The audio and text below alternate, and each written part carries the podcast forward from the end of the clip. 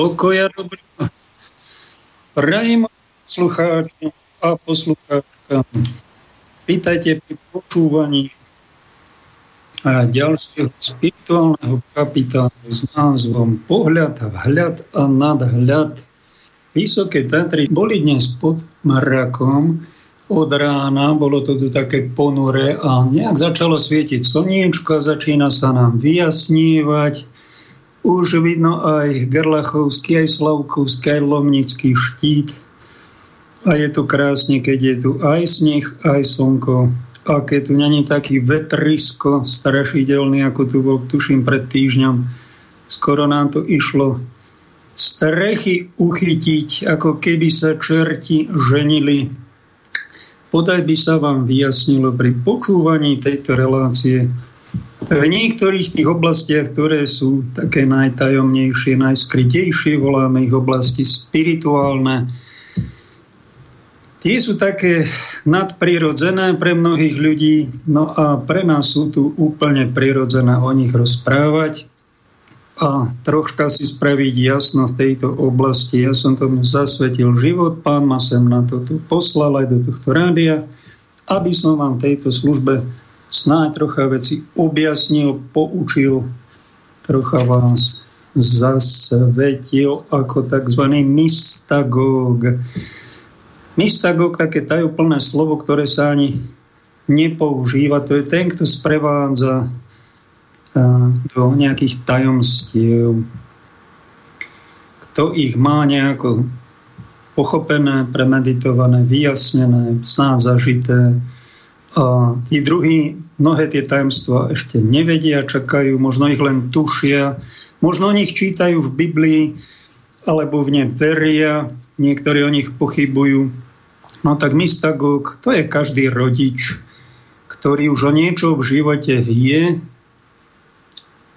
niečo odpozoroval, niečo sa mu osvedčilo na svojich chybách, aj na cudzích sa poučil a tomu svojmu dieťaťu je taký mystagóg, on zasvedcuje ho do storakých tajomstiev života na tejto zemi.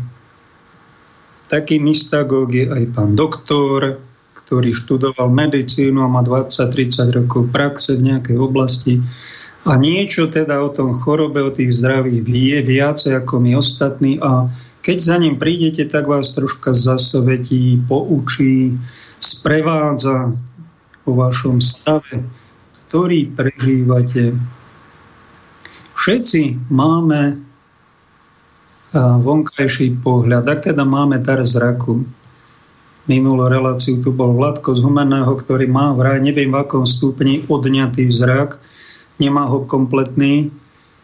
Máme aj takých ľudí, aj so šedým zákalom, aj so zeleným, aj s čiernym zákolom, že nevidia nič a spoznáte ich podľa toho, že ich sprevádza napríklad psíka biela palica, a pri takom človeku, ktorý je úplne slepý, si snáď uvedomíme, to nás napadne asi až vtedy. Alebo keď máme oči zaviazané, že aký cenný a veľmi cenný je dar nášho videnia. Kedy si bolo v televízii, keď som mu pred pár rokmi ešte sledoval Milan Lasico, mal taký program Sedem divov sveta. Mal tam rôznych hostí a debatovali čom každý ten host má tých svojich sedem divov sveta, tak o tom rozprával, nadchýnal sa, poučoval nás, zasvedcoval nás do tej oblasti, ktorej sa roky venuje. A kde si som počul, čítal, že sedem divov sveta v skutočnosti nie sú egyptské pyramídy, alebo Semira Midine vysuté záhrady v Babylone, či Ródsky kolos, či ako to bolo, ako sme sa to učili v škole. Ale sedem divov sveta je videnie, to, že vidíme, to, že počujeme, to, že dokážeme niečo ohmatať a máme k tomu cit, máme čuch, cítime vône alebo nevône, zápachy, uvažujeme, rozmýšľame, uvedomujeme si mnohé veci. Alebo máme súcit, také krásne niečo, že ten súcit, kto ho má empatiu, tak v sebe niečo cíti, to, čo v tom druhom človeku sa deje. Takže sú medzi nami sociopati. že pri ňom trpí hladný človek utrápený a on nič necíti, on nemá súcit. To je v skutočnosti asi tých pravých sedem divov sveta. Videnie je jedno z nich, to, že pozorujeme veci, vidíme. Ak ste za to, milí moji, nepoďakovali Pánu Bohu, tak eh, vás vyzývam, aby ste tento svoj hriech, doslova to je hriech, nevďačnosti odčinili a viacej nepáchali. A pekne sa na kolenách poďakujte Pánu Bohu za to, že vidíte, že sledujete, že máte dar očí. Preto nie, pretože nie každý má obidve oči, nie každý ich má v poriadku a sú to aj ľudia slepí medzi nami. A sú tu možno aj na to, aby sme si aj my uvedomili, aký je to obrovský dar videnia. To je prvá časť toho poďakovania. Uvedomiť si to za to tomu, kto mi to daroval, lebo darovali nám to väčšina si myslí, že rodičia, ale keď sa aj rodičom narodí dieťa bez rúk, bez nôh, slepé, on, myslíte, že rodičia za to môžu? No niekedy možno. Keď tá žena droguje, fajčí a pije a otec, ale väčšinou za tie rodičia nemôžu, to pán Boh dáva. Príroda. A ten, kto je za prírodou, aj tento dar videnia. A druhé, druhá časť, ktorú varí, je dobre sa naučiť, okrem toho, že občas za to poďakujem, že niečo mám, že som dostal nejaké miliardové hodnoty, to je miliarda, to je ešte slabé slovo za dar očí a dar videnia. To je taká obrovská hodnota. Tak potom druhá časť, že nemusím ďakovať stále za ruky, že ich mám, za rozum, že rozmýšľam, a za dar rečí, že viem rozprávať, ale týmto rečou niečo pekné poviem pravdivé, tými rukami nebudem kradnúť a udierať, ale pomáhať. A tými očami nebudem len sledovať ako nejaký zízač, sliedič, špehúň, ale že budem tými očami ľúbiť a vyžarovať na druhých lásku a všímať si to pekné, dobré. Aj to je istý druh vyššej formy vďačnosti, ku ktorej vás tu vediem. A snáď nevysielam zbytočne.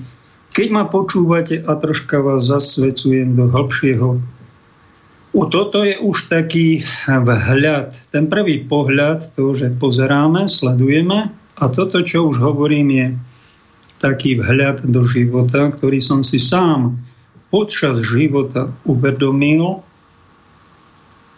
a viac sa už pohybujem vnútri ako vonku a, a vidím, že tie vnútorné hodnoty majú oveľa väčšiu, oveľa je to väčší kapitál, ten spirituálny ako ten finančný, ako ten ostatný iný.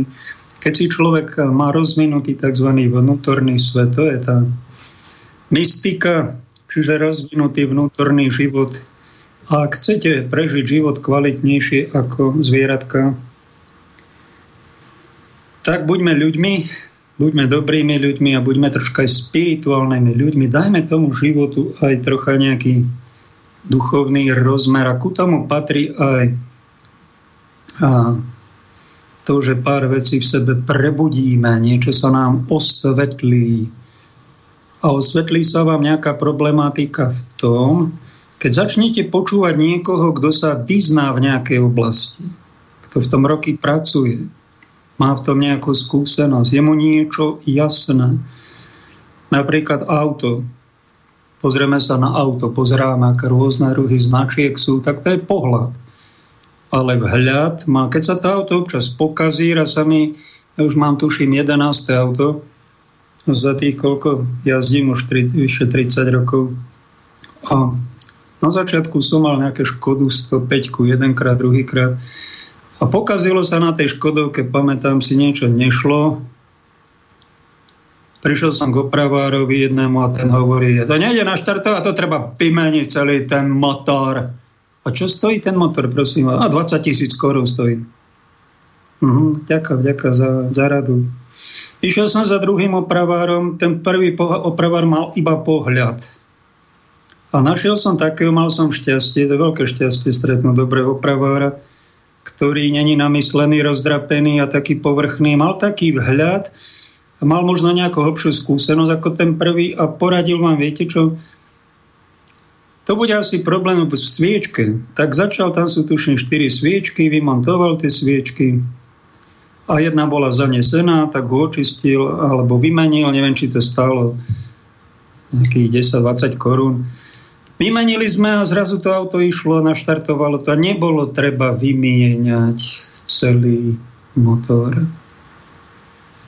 To je tzv. hľad, hĺbší pohľad na veci hĺbšie uvedomenie si nejakého problému aj také veľmi jednoduché riešenie. Pri prvom pohľade vás niekto len vystraší a okradne a, a, a zamotá a zmanipuluje a potom a, to, to je také povrchné. Preto hľadajme nielen tých, čo majú nejaký pohľad, či na auto, či na nejaký problém, či na nejakú, nejaký fenomén, čo nás obklopuje, ale hľadajme ľudí, ktorí majú trocha aj nejaký hĺbší vhľad do veci a nie, nie sú takí e, hlupáci, no, ako to inak povedať, nerozumní alebo veľmi povrchní jedinci. Alebo som mal iné auto, to bol americký Chrysler, taký červený, krásny. A tam bol problém vymeniť platničky. Jak som išiel si do... Prosím vás, platničky potrebujem vymeniť, to sa tak raz za rok mení. Brzdové. 590 euro bez DPH platničky na Chrysler Sebring. Mm-hmm, 590. Ďakujem, ďakujem.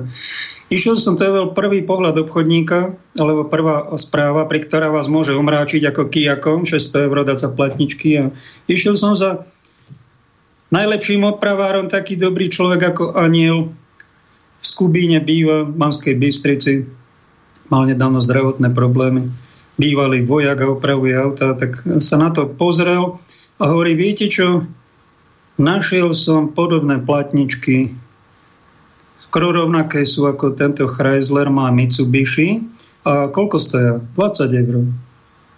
Je, 20 eur. A 590, to rozdiel, nie? To vás poteší. Tak to bol pohľad a toto je vhľad, tak sme to kúpili, vymenili a jazdilo sa a rok to vydržalo a brzdilo to bez problémov. A nebolo treba 600 eur vyhodiť.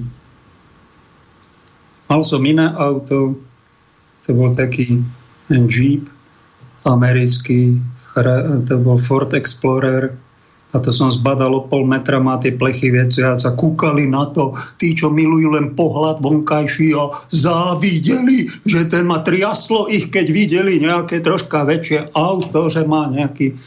Uh, to som, tak ja som sa tešil, mal som takú túžbu mať nejakého Jeepa, tak 5 rokov som si pojazdil na tom a potom som po 5 rokoch ma to prešlo a hovorím, ja to už nepotrebujem také veľké auto, čo má veľkú spotrebu, tak na ňom bol taký najväčší problém, to, že nešlo to auto naštartovať. Nešlo naštartovať, všetko funguje a zrazu to nejde naštartovať. Ja som bol totálne nešťastný. Jak je toto možné? Pozeral to jeden opravár, druhý opravár, tretí mi to videla, štartovalo to a nešlo to naštartovať, som bol hotový. Ale to, že sa človek modlí, tak pán to zariadi, niekedy vám pošle to. Prišiel Juraj, je si od Brezna, sedí u mňa a hovorí, víš čo, americké auta, ani si neuvedol, čo hovorí, ale asi ho nejaký aniel viedol. Americké auta majú takú, taký problém, alebo takú, také čidlo, tam, kde je olej, že keď máš olej špinavý a treba ho vymeniť, tak oni ti nenaštartujú. To európske auta nemajú, ani opravári to tu nevedia ale americké auta to majú. Ja ďakujem ti, vymenil som olej a naštartovalo to. Nikto mi to tu nepovedal okrem neho. Tí, čo mali len pohľad, nemali vedomosti, to je taká nejaká tajná vedomosť, ktorá sa človeku po dlhšom čase dostane, nejaký problém, niečo sa nevie hnúť a zrazu vám tá informácia príde, vy to na základe tej informácie vhľadu nejakého poznania hlbšieho spoznáte Zariadíte sa a není to treba celé vyhodiť do luftu, ani to celé vymeniť, ale vymeniť olej za ja neviem, 50 eur sa teda 60. A zrazu auto ide ďalej. To je pohľad, to je vhľad, no a nadhľad. To, to je niečo, k čomu by sme sa mali dopracovať. To je to, že už človek napríklad nepotrebuje sa frajeriť nejakými titulmi, čo kedysi za mladí, alebo nejakou vonkajšok, alebo veľkým autom, aby mi druhý závideli a machrovať tu Bystrici. To je už nejaký nadhľad, že aby ma to odviezlo, aby to bolo spolahlivé. Napríklad. Máme takú tému, tak vás trocha poučujem. Sú to veci akože vonkajšie, prirodzené, normálne, riešime ich a ja som aj spirituálny muž, tak dávam do toho aj niečo snáď spirituálne. Čo je problém na Slovensku? A nie len tu, badám to dosť inteligentných ľudí, niektorí majú jeden aj dva, tri vysokoškolské akademické tituly a majú obrovský problém s primitivitou, ktorá sa nedá asi v apatieke na to tabletky nejaké nie sú. Na to sa musí nejak človek dopracovať a tú inteligenciu si snáď s tou pokorou aj trocha poprosiť, a čo tým mám na mysli, že pozerám sa na Tatry a vidím Slavkovský štít, tam je Lomnický a tam je Gerlachovský. Ale ak budete komunikovať s niekým cez telefón, sa stretnete z polskej strany, tak on pozera na tie isté Tatry, ale nie z našej strany od Popradu, ale zo Zakopaného.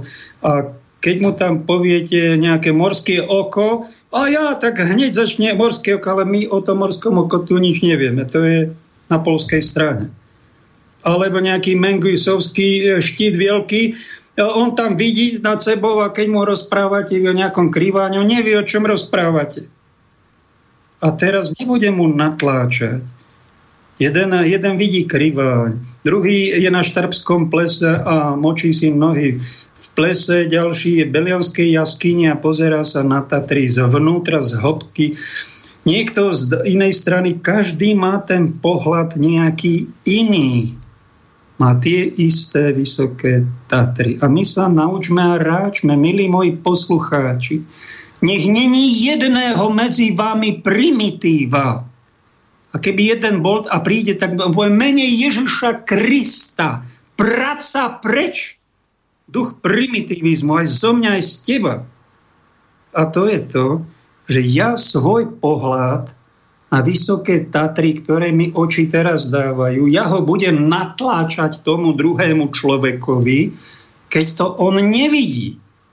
On má inú optiku, inú situáciu, je v inom meste, inom jazyku rozpráva. Tak ho nechaj, nech má ten svoj pohľad a váž si to, čo ti rozpráva pretože ti rozpráva niečo úplne iné, ako ty vidíš, vidí tie Tatry z inej strany, jeden zo zadu, jeden z boku, jeden z, z jaskyne. Každý hovorí to, čo vidí.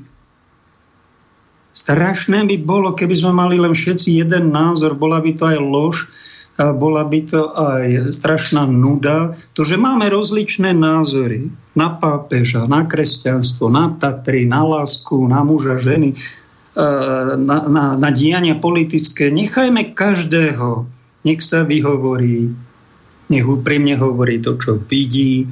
Počúvajme sa navzájom. Obohatíme sa navzájom. Aj muž, keď počúva v manželstve ženu, ona to vidí inou ženskou optikou ako ten muž, tú situáciu. A on sa ten muž môže od nej poučiť niečo, čo on vôbec nevníma. Podobne ty žena, počúvaj svojho muža. A rodičia, počúvajte to dieťa a rešpektujte jeho slobodu, čím má viacej rokov. To je duch inteligencie, duch Boží, ako hovorí apoštol Pavol. Tam, kde je duch Boží, tam je, tam je sloboda. Tam, kde už sloboda nie je, tam je zlý duch. Tam je duch Antikrista, duch diabla, ktorý sa nanocuje znásilňuje, začne urážať toho druhého za jeho iný pohľad. Vôbec si neváži to, že ten človek mu rozpráva niečo iné a možno pravdivé z toho svojho pohľadu, kde sa on nachádza. Takýto nadhľad je dobré si zachovať, mať ho, pretože to patrí k spirituálnej kabalite. Kto ho má, má tzv. toleranciu. Ten má skutočnosti toho druhého človeka ráda. S takým človekom sa bude dať vo vzťahu vydržať. a bude tam nejaká harmónia. Ak sa bude desi znásilňovať, zastrašovať, manipulovať, vnúcovať, tam už lásky nie. Tam začína očistec a keď sa tomu očistci pokračuje, bude to peklo, ktoré skončí vzájomnou nevraživosťou a nebudú sa chcieť ani vidieť, tak sa budú nenávidieť preto, lebo svoj pohľad, vhľad a nadhľad si nepestovali. Toto je snáď veľmi dôležitá vec. Učili nás všelijaké zákonitosti v základnej, strednej škole. Tam sme museli chrliť tie rôzne rovnice, zákony. Pythagorová veta. Pamätáte si? Pythagoras prišiel na to, to ja neviem, či bol 500 rokov pred Kristom, že nad trojholníkom, keď dáte štvorec, tak ten veľký štvorec sa rovná súčet tých dvoch štvorcov, keď je to pravouhly trojholníkov. Je to Pythagorová veta, Pythagorov zákon, ktorý je už istým druhom vhľadu do prírodného diania. A kto vymyslel te, túto zákonitosť? Pythagorovú vetu. Alebo nejaký Archimedov zákon, Pascalov zákon. Tie zákony, máme ich v prírode, nie sú napísané niekde na nejakej tabulke, sú v tej prírode naprogramované, zakódované. A tisíce rokov predtým, než to nejaký Pythagoras, nejaký Archimedes, nejaký Pascal, nejaký Einstein na to prišiel, a my to voláme Einsteinová rovnica alebo Euklidové zákony, a tisíce rokov predtým toto musel niekto dať do tej prírody. Ako zákonitosť. A príroda sa riadi podľa nejakých tých pravidiel a zákonov. My to postupne objavujeme. A postupne na tieto veci skryté prichádzame. Svetý Tomáš Akvinský nám hovorí nielen čítať Bibliu a tam sa dozvedať Božiu vôľu, Boží program. Veľmi dobré, jedna časť. Ale druhá časť, všímajme si aj prírodu. Knihu prírody čítajme aj ju. Aj tam sa dozvieme mnohé z Božieho diela. Aj to hovorí Apoštol Pavol že z prírodných zákonitostí a prejavov prídeme na to, kto je to náš stvoriteľ, aký musí byť mimoriadne inteligentný a skromný, že on to tam sa ešte aj schoval. On sa neukáže tu, aby sme všetci padli na zadok a na silu sa mu kláňali. On sa stiahol do úzadia. Tu ticho a nehal, nehal nám tu namaľovaný krásny svet, aj prírodu a my postupne objavujeme, že tie zákonitosti nám, nás niečo chcú aj podučiť a preto sa nemôžeme uspokojiť len vonkajším pohľadom aj na prírodu, ale počúvajme tých, ktorí prišli na nejaké zákonitosti v prírodnom dianí a majú nejaký vhľad, aby sme sa potom dostali k nejakému nadhľadu, čiže k viere a žasnutiu, k bázni k tomu, kto to stvoril. To je ten nadhľad. Pretože tí, ktorí ešte nadhľad nemajú, čiže neveria Boha, neuznávajú ho, tak sú v nejakom len pohľade. Chýba im hlbší vhľad na dianie. Napríklad dlho kresťania, bola to jedna relácia, neviem ktorá, rozoberal som to hlbšie, že dlhé, neviem, či 1300, 1500 rokov, Ptolemajus, to bol grécky pohanský filozof, ktorý tvrdil, že celom strede vesmíru je, som, e, je Zem a všetko okolo vrátane Slnka sa točí okolo našej Zeme. Geocentrický pohľad na svet.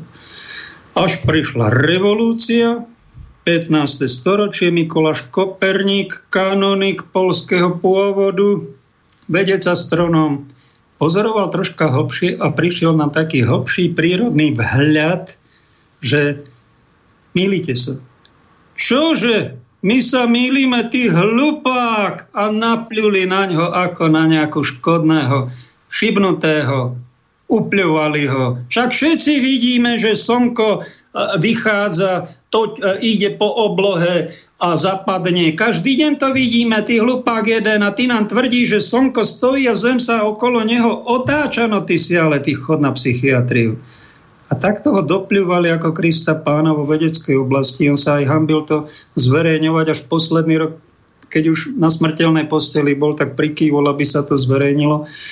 On tvrdil revolučnú myšlienku, že Slnko je v centre a Zem, ostatné planéty sa okolo nej otáčajú a moderná veda tomu dala len za pravdu. Hlupáci boli všetci tí, ktorí mali len vonkajší pohľad. Pozerali na to veľmi povrchne, len z pozemskej perspektívy.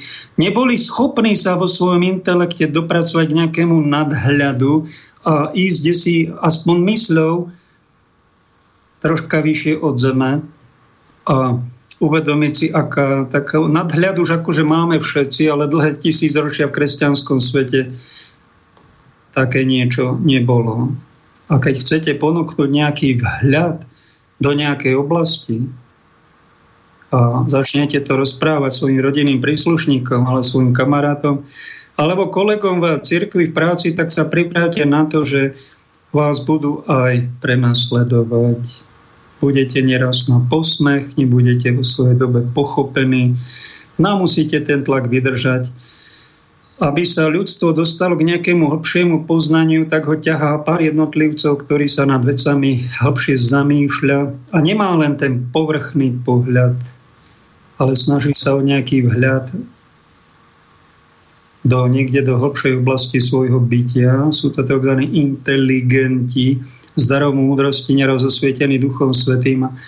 A neraz sú to kresťania, ktorí ponúkal, tuším, Koperník aj pápežovi svoje a ani teológovia, teológovia e, vo Vatikáne odsúdili na indexe ako bludný spis. E, sám Koperník.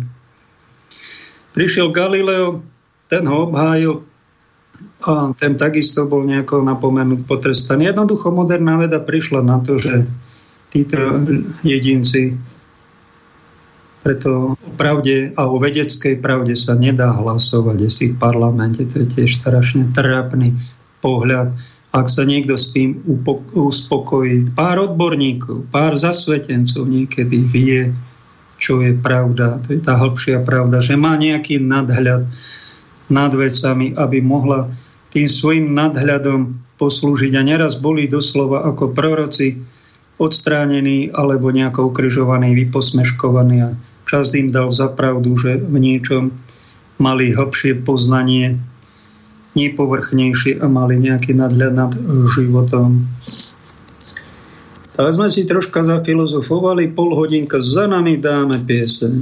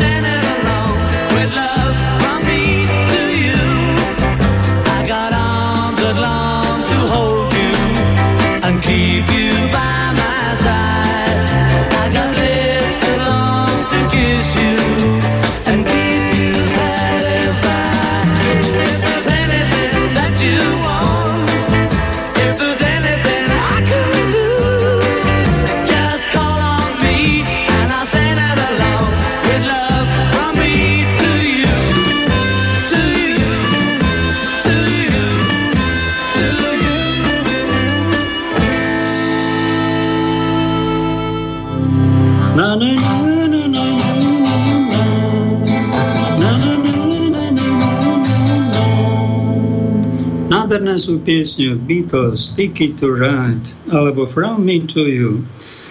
Nesmrteľné melódie nádherné, ako keby im to sami anieli svojou prítomnosťou dali pocítiť, aká harmónia je v nebi. Naproti tomu je tam nejaká hudba metalová, kde sú škreky, hrôzy, ako keby to išlo priamo z pekla. Tak aj také melódie sú tu aj inakšie, aj medzi tým niečo. Vyberte si, ako chcete stráviť väčnosť. Ja ho v nejakej disharmónii tráviť netúžim, preto sa orientujeme na to, čo je dobro, čo je pravda, čo je krása.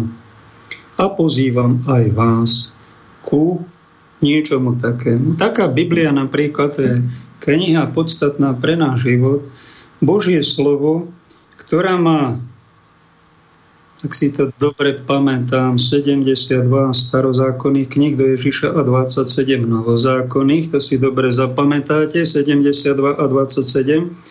Niektoré protestantské cerkvy ten počet majú trocha iný lebo Luther tam zasiahol nejaké tie uh, epištoly, duším Jakubovu a Makabejcov dal preč, nevyhovovalo mu to.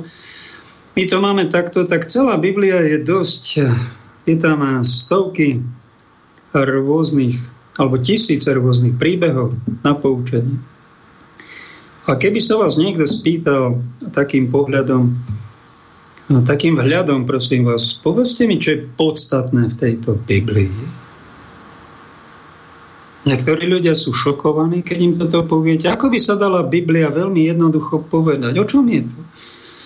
Povedzte mi podstatu, máte, tak aby ste mali nadhľad a správnu odpoveď, tak vám poradím jednu takú vetu, ktorá sa vám zíde, že Biblia nás učí o tom, ako má duchovné zdravie. Tak ako medicína sa stará o to, aby ste boli telesne zdraví, tá psychomedicína, psychiatri, psychológovia, psychoterapeuti, aby sme mali psychiku zdravú, aj to je dosť dôležité. To dlhé roky nebolo tak oddelené, to len posledných 100 rokov psycho od tej klasickej medicíny. Dobre, že sa to troška vydelilo. A my, spirituálni ľudia, hovoríme o duchovnom zdraví človeka. Biblia je taký nástroj, taká naša lekárnička, kde nachádzame rôzne druhy liekov, tých príbehov a slovách Božích inšpirovaných nebeským svetom, Duchom Svetým. A dá sa jednou vetou povedať, Biblia hovorí o tom, že duchovné zdravie budeš mať vtedy, keď budeš mať rád svojho stvoriteľa, budeš ho uznávať, že existuje, že je dobrý, budeš ho mať rád a pochopíš, že on ťa z lásky stvoril, nie z nenávisti, že ťa sem na niečo poslal, budeš mať priateľský vzťah k stvoriteľovi No a potom budeš mať blížneho rád aj sám seba. Svojho blížneho rád ako seba samého. To je nadhľadu povedané na celú Bibliu jedna podstatná veta. Aby sme ľúbili stvoriteľa, blížneho a seba. V takomto poradí, lebo neraz milujeme seba, nadovšetko sme sebci, svojho blížneho tak trochu, no a pána Boha, tomu len také nejaké promile z toho svojho pozornosti dáme. To je choroba. No? To je chore, treba dať pozor, lebo treba mať v Biblii napísané nadovšetko rád stvoriteľa. To je dosť podstatná veta.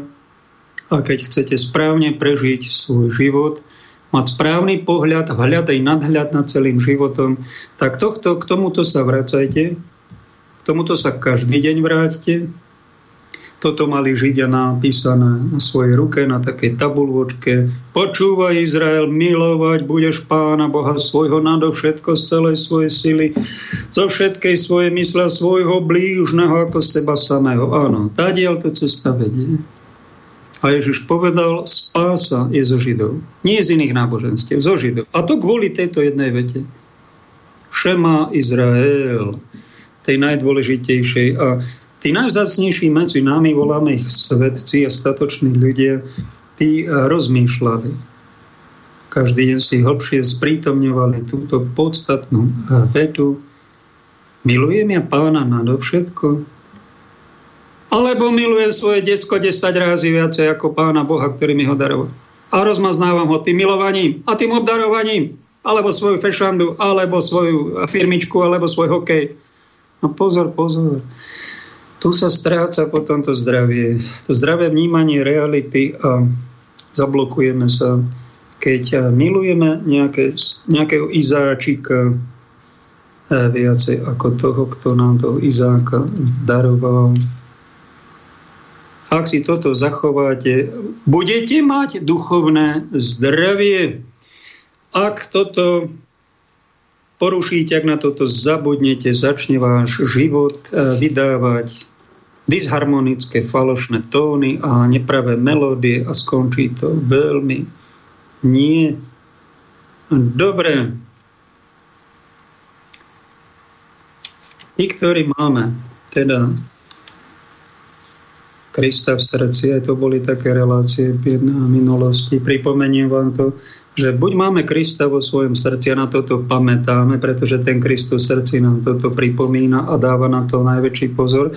Na tí, ktorí to nemajú, tam budú mať nejakého šaša na tróne, ktorý bude šaškovať a bude produkovať nejaké trápne situácie a nejaké nie, e, nesprávne prežívanie života. A jedna z takých nesprávnych vecí, na čo vás upozorňujem v týchto divných časoch revolučných pred antikristovských, je, že chceme mať nejakú vládu, ktorá bude spravodlivá, férová, ktorá by sa starala o občanov a dali, aby bol prosperita, Není to tu a my tie vlády volíme, keď sú oni v opozícii, tak sú všetci dobručky, všetci milúčky krásne rozprávajú, ale ako náhle sa dostanú do vlády, to sa nedá na to pozerať, čo tí vyvádzajú, ako čo tí robia, ako sa čo tu týmto zmluvy podpisujú. Páne Bože, a to nie len táto vláda, ale aj tá pred nimi, aj pred nimi, aj tí komunisti pred nimi. A tak som rozmýšľal, nemal som, mal som len taký vonkajší podhľad, ako vy všetci na dianie. A stále som bol viac naštvatý z tej vonkajšej vlády. Mnoho ľudí, mnoho chlapov príde do krčmy a rieši vládu. Nadáva na ňu. Prečo to robí? No lebo vláda je to najdôležitejšie. Tá pozemská. Vôbec nie je to najdôležitejšie. My si spravodlivého kráľa, svetého, nezaslúžime. Bodka. My milujeme svoje hriechy. My milujeme majetky. Sme peniazmi zaťažení. Lomcuje nami pícha. Máme také sebectvo, vôbec nepovieme ani prepáč. Sme hriešnici. Páchame intimnú kriminalitu. My robíme potraty. Ani sa za to mnohí nehambíme, ani robíme pokáne. Tak si zaslúžime vládu, ktorá hádže na nás bomby, si zapamätaj. Chamtivcov, nespravodlivcov, manipulátorov. Toto vám možno v inej relácii nepovie nikto. Tak to je vhľad, ktorý vám venujem, aby ste sa nad ním zamysleli. Máme to, čo zaslúžime, ako celok, ako celá planéta.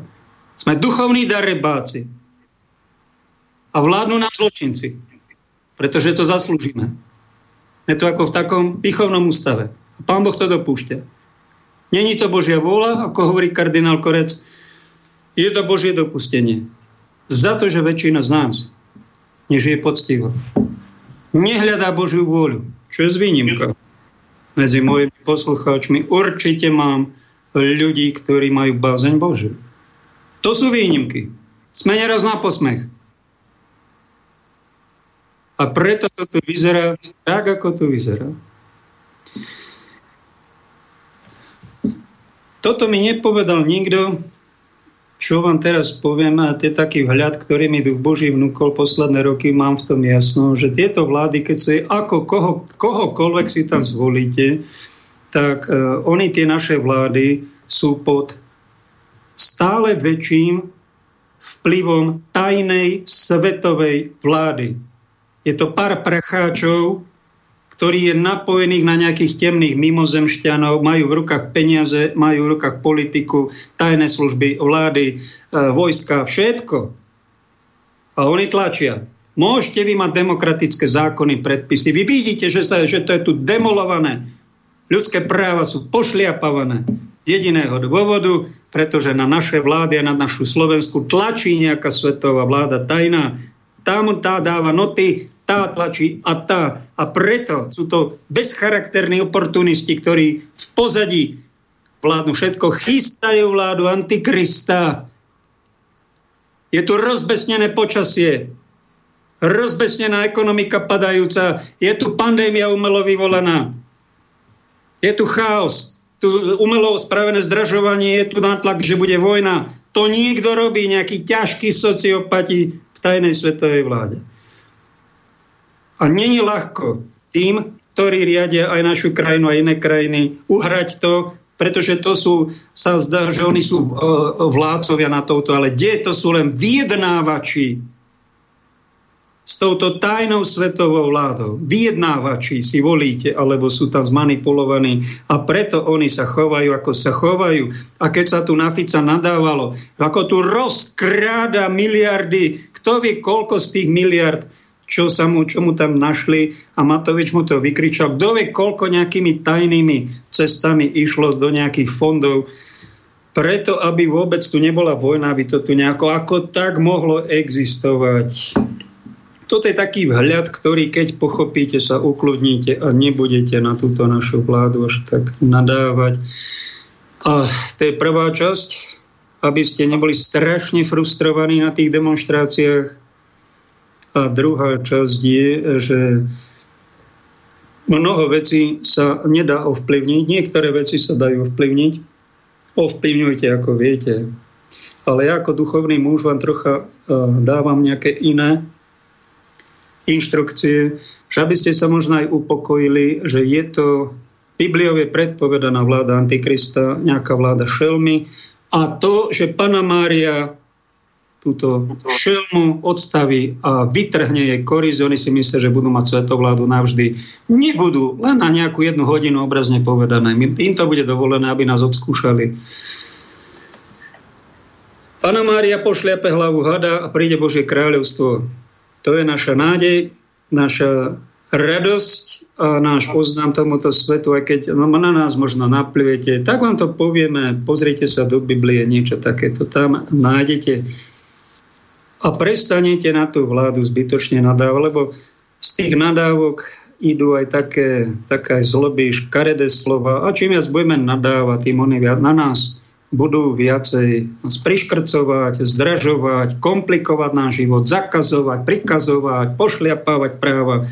Keby sme my boli duchovní ľudia a vysielali by sme spravodlivú Božiu lásku zo seba, aj na stvoriteľa, aj na iných ľudí, a na nich, tak by si na nás tak nedovolovali. Tak by sme to aj zmenili a prišli by sme na to, že majú v rukách nejakí gangstri, tlačenie peňazí tejto planety. To my, toto my neriešime. My tých ľudí nezatkneme. My ich necháme tu vyčíňať, vojny robiť, tlaky robiť. Všetci sa trasú pred nimi. A je to pár ľudí, ktorí ľudstvo by si s nimi... Ale my nie sme toho schopní. No tak to je preto, lebo to je nejaké božie dopustenie, to nie je božia vôľa. A tí, ktorí nadávajú, tak nadávať budú na akúkoľvek vládu a tí, ktorí chcete prežiť život troška inak, tak si uvedomte nejaký vhľad, že my si máme takú vládu ľudstvo, akú si zaslúžime. A keď sa nám dostali napríklad aj do cirkvy pred 500 rokmi nejakí renesanční pápeži, ktorí boli, žili nemravným životom a vznikol protestantizmu. Na naštvatí protestanti povedali, vy ste antikristi, táto církev je neviestka. A hnevom založili, odpadlo tretina Európy dodnes sa roztrhlo v rece s protestantskými cirkvami. Málo to nejaký význam, pretože cirkev mala vtedy 15 rokov, bola v puberte a tá puberta mala takýto priebeh, že bola potrebná nejaká alternatíva, nejaké oslobodenie. To malo svoj význam a tí lídry naši to neprekúkli, že nie len jeden typ kresťanstva, ale aj viac typov kresťanstva môže byť čo teraz už pápeži posledných 100 rokov uznávajú, je to normálne. Teraz má církev 22. rok, ide sa nám vydávať, aj keď e, vidíte tú církev väčšinu takú nevestkárskú, ale tá církev je aj nevesta a k tomu vás ja pozývam, aby ste zostali verní tomu dobrému, pozitívnemu Božiemu, čo v tej cirkvi je aj v tej najväčšej, aj v tých menších cirkvách. A na ukludnenie, aby ste nemali takýto protestantský zápal, buď s nami, alebo ste od diabla. To bol taký buď alebo, taký nevyzretý pubertálny názor. Naši svedci videli tiež problém v tej cirkvi a nevhodných biskupov aj pápežov, ale jeden z nich, svätý Aneudes, to takto vystihol. Keď je nejaký pastier v cirkvi Božej, pretože to není naša cirkev, to je cirkev Božia, ako je možné, že Boh dopustí zlého pastiera, biskupa alebo pápeža, ktorý sa e, hovorí, že on je dobrý pastier, ale e, vedia o ňom a sú dôkazy, že sa chová ako vlk. Ako je toto možné? Protestantský e, odpoveď je taký pohľad vonkajší, že to je neviestka od zlého a že to je od diabla. Dobre, váš pohľad, nech sa páči, tom je pravdy, ale taký hlbší pohľad, vhľad, čo mali svetci je, Ja Neudes hovorí, Boh dopustí na diecézu alebo na církev miesto pastiera vlka preto, lebo Boh ukazuje svojmu ľudu, že sa na tento svoj ľud hnevá. To je hľad, ktorý vám dnes málo kto povie, tak vám to hovorím, našli by ste to v poklade cirkvi, že všetko sa na niečo deje. Máme to, čo zaslúžime. Možno my sme darebáci, možno my sme vlci. A trhárúvame sa navzájom a chováme sa nie ako človek človeku a byť človekom, ale človek človeku vlkom a považujeme to za úplne normálne a tak potom dostaneme za pastiera vlka. Tak bol aj kardinál Vlk zaujímavé. V Čechách predtým kardinál Beran a ďalší biskup Líška Hrdlička tam holub, zaujímavé, že majú také vtáčie zvieracie mená, tí biskupy preláti v Čechách, že to troška na, na žart. Tak si pustíme teraz jedného naštvatého katolíka slovenského, e, ktorý, ktorému už asi praskli nervy z toho diania okolo. Ste aj prezidentkou tých, ktorí sú na hranici chudoby? Ste prezidentkou tých, ktorí jednoducho dnes majú vyššie výdavky povinné výdavky ako príjmy, ste aj prezidentkou tých, no tak keď ste prezidentkou všetkých občanov, láskavo sa zdvihnite, chodte do parlamentu a vyzvite parlament, aby okamžite zabezpečil nápravu, aby sa tu prestalo s touto nacistickou aritmetikou. Vážení otcovia biskupy, ja som katolík, vy ste moji biskupy. Prečo ste ticho? Ja nechcem takúto církev a takýchto biskupov, ktorí v takomto čase, keď tu doslova ide o zdravie miliónov ľudí, aby boli ticho. A aby jediné, čo ste vedeli e, vyprávať veriacim, že sa majú ísť očkovať, keď sú ísť do kostola, alebo čo si majú dať na tvár. Na toto vás tu nikto otcovia, biskupy nepotrebuje. A to hovorím ako uvedomilý katolík a uvedomujem si, čo hovorím. A ne, nerúham sa. Vy sa bojte pred Bohom a pred Kristom. No, ale poďme ďalej k tomu psychopatovi. On si dovolí povedať, že s verejnými financiami treba narábať zodpovedne. Toto si dovolí povedať človek, ktorú miliardu eur minul na nezmyselné kriminálne celoplošné testovanie, po ktorom nám začala krivka úmrtnosti strmo, ale veľmi strmo raz hore. Ja som zverejnil tie grafy z Univerzity Viel, ktorý tu robil absolútne nezmyselnú nejakú lotériu. Suma sumárum, nebudem to vymenovať, suma sumárum, on z tých verejných financí minul miliardu eur. A teraz zrazu nemá na zvyšovanie platov zdravotníkov na zvyšovanie platov učiteľov, nemá na to, aby sa znižila DPH na potraviny, čo je okolo 200 miliónov eur. Lebo treba k verejným financiám pristupovať zodpovedne. Ty smrad, Matovič, ty smrad, tebe to hovorím, hej. Ty sa nehambíš tým ľuďom toto povedať? Ty sa nehambíš ich nehať živoriť, doslova živoriť? A tí, ktorí to majú na dosah alebo na docestovanie za jeden deň, tí chodia do Polska s kanistrami na benzín a naftu. Robia si tam obrovské nákupy. A vám to je jedno? Vám všetkým, o ktorých som hovoril, vám to je jedno? Na čo ste tu potom? Na čo? Na čo sú tu voľby, keď dopredu viem, že tí ľudia si navolia absolútne nekompetentné figurky. Na čo to je potom všetko? Na čo je tu tento štát, ktorý je, nie, že sa nechce, e, nevie, nechce sa postarať o svojich občanov. Lebo vašou psou povinnosťou je urobiť všetko preto, aby sa tu ľuďom za tieto situácie žilo ľahšie. A nie je teraz pozerať sa, že čo sa viac oplatí, či znižiť DPH, alebo nehať ľudí ich nakupovať za hranice. A to, to hovorím vám, ostatným členom vlády, to hovorím vám, pán Heger, ktorý máte plné ústa Pána Boha a Ježiša Krista, ktorý každú nedelu vzorne chodíte do kostola a vyprávate o sebe, aký ste dobrý katolík. Vy ste dobrý katolík, pán Heger. Čo dopustíte toto?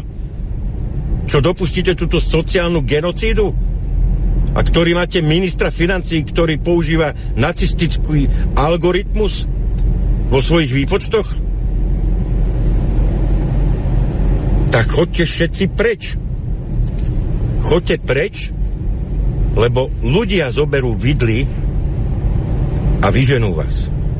Tak Janko Baránek, im to natrel, jak se říká, jeden z katolíkov, mužov, ktorý vidí kopo neprávosti okolo nás a taká normálna reakcia toho, kto má empatiu, súcit a normálne vnímanie reality, že sa začne hnevať.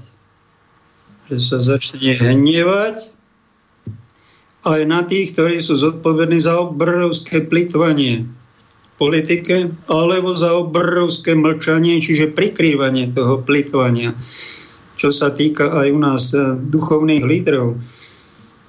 Takéto hlasy aj katolíkov, keby bol aký katolík keby ako prorocky presne napomínal, tak sa nedostanú do katolíckých médií na Slovensku. Iba v nejakých alternatívnych. A keď tu mám nejaký priestor mediálny, eh, tak eh, dávam priestor, nech sa nad ním zamyslí aj moji poslucháči, pretože týmto hnevom, keby sme ten hnev v sebe potláčali, tak z toho zblbneme, ochorieme. Nejaké psychické choroby. Tým, že sa chlapi hnevajú, a tak prirodzene aj zdrevo nahnevajú, tým svetým hnevom, no tak tým prejavujú normálne zdravie duchovné pretože reagujú na tú chore, čo sa deje, aké tlaky z hora sú a tá vláda to diriguje, církev ako nereaguje, nebráni, ale len tak oni si myslia svoje tí preláti a vedia, že mnohokrát sú len tak sa ozvite. To je vaša povinnosť, lebo to je tiež také napomenutie z dola. Aj našim pastírom nech bránia svoje stádo, pretože mať rád, to znamená nielen vystupovať v mitre na nejakej liturgii, bakulov ako nejaký manekín, ale konkrétne ochrání to stádo, keď ho vlci trhajú, keď sa tu dejú nejaké nespravodlivosti. To je povinnosť dobrého pastiera. No ak niekto chce byť manekín a podnájomník a nejaký taký akože akože biskup, no tak nech pokračuje, ale ja mu musím povedať bez nadávok, bez urážok, bez kriku. Nebudeš za toto odmenený väčšnou slávou, ale čaká ťa nejaká forma napomenutia, možno aj kozmického výprasku, keď tých neprávostí bude veľa a keď, toho mlčanie, keď to mlčanie bolo už siahodlho, niekedy aj nekonečné. To si musíme vyjasniť. A keď už idete sa púšťať, milí Slováci, niektorí z mojich poslucháčov do tých našich papalášov v politike či v cirkvi, no tak sa naučte noblesne nadávať, prosím vás, nehulovácky a do smradov, to je už také dosť e, nekresťanské. Teraz som mal s deťmi na náboženstve takú, takú čo sme to mali. No sa, som ich učil, prosím vás, naučte sa nadávať. Nie tak primitívne, hlúpo, nejaké pohlavné orgány, alebo nejaké božie meno, to nech vás ani nenapadne v živote, prosím vás. A buďte troška vzdelaní, inteligentní, tak sme nejaké tie nadávky, tuším, že vyhrala jedna dievčina, ktorá vymyslela noblesnú nadávku. Ty buchta jedna nedovarená. Je, to krásne, som mu odmenil.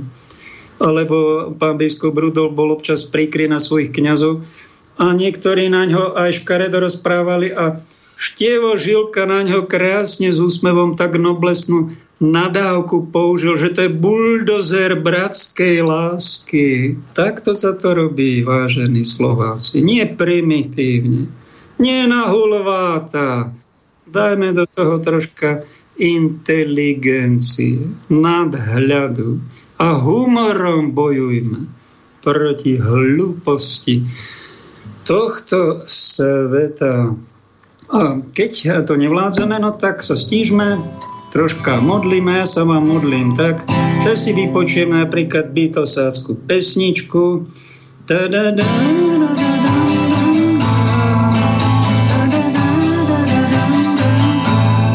A dám do toho trošku niečo kresťanské. Ave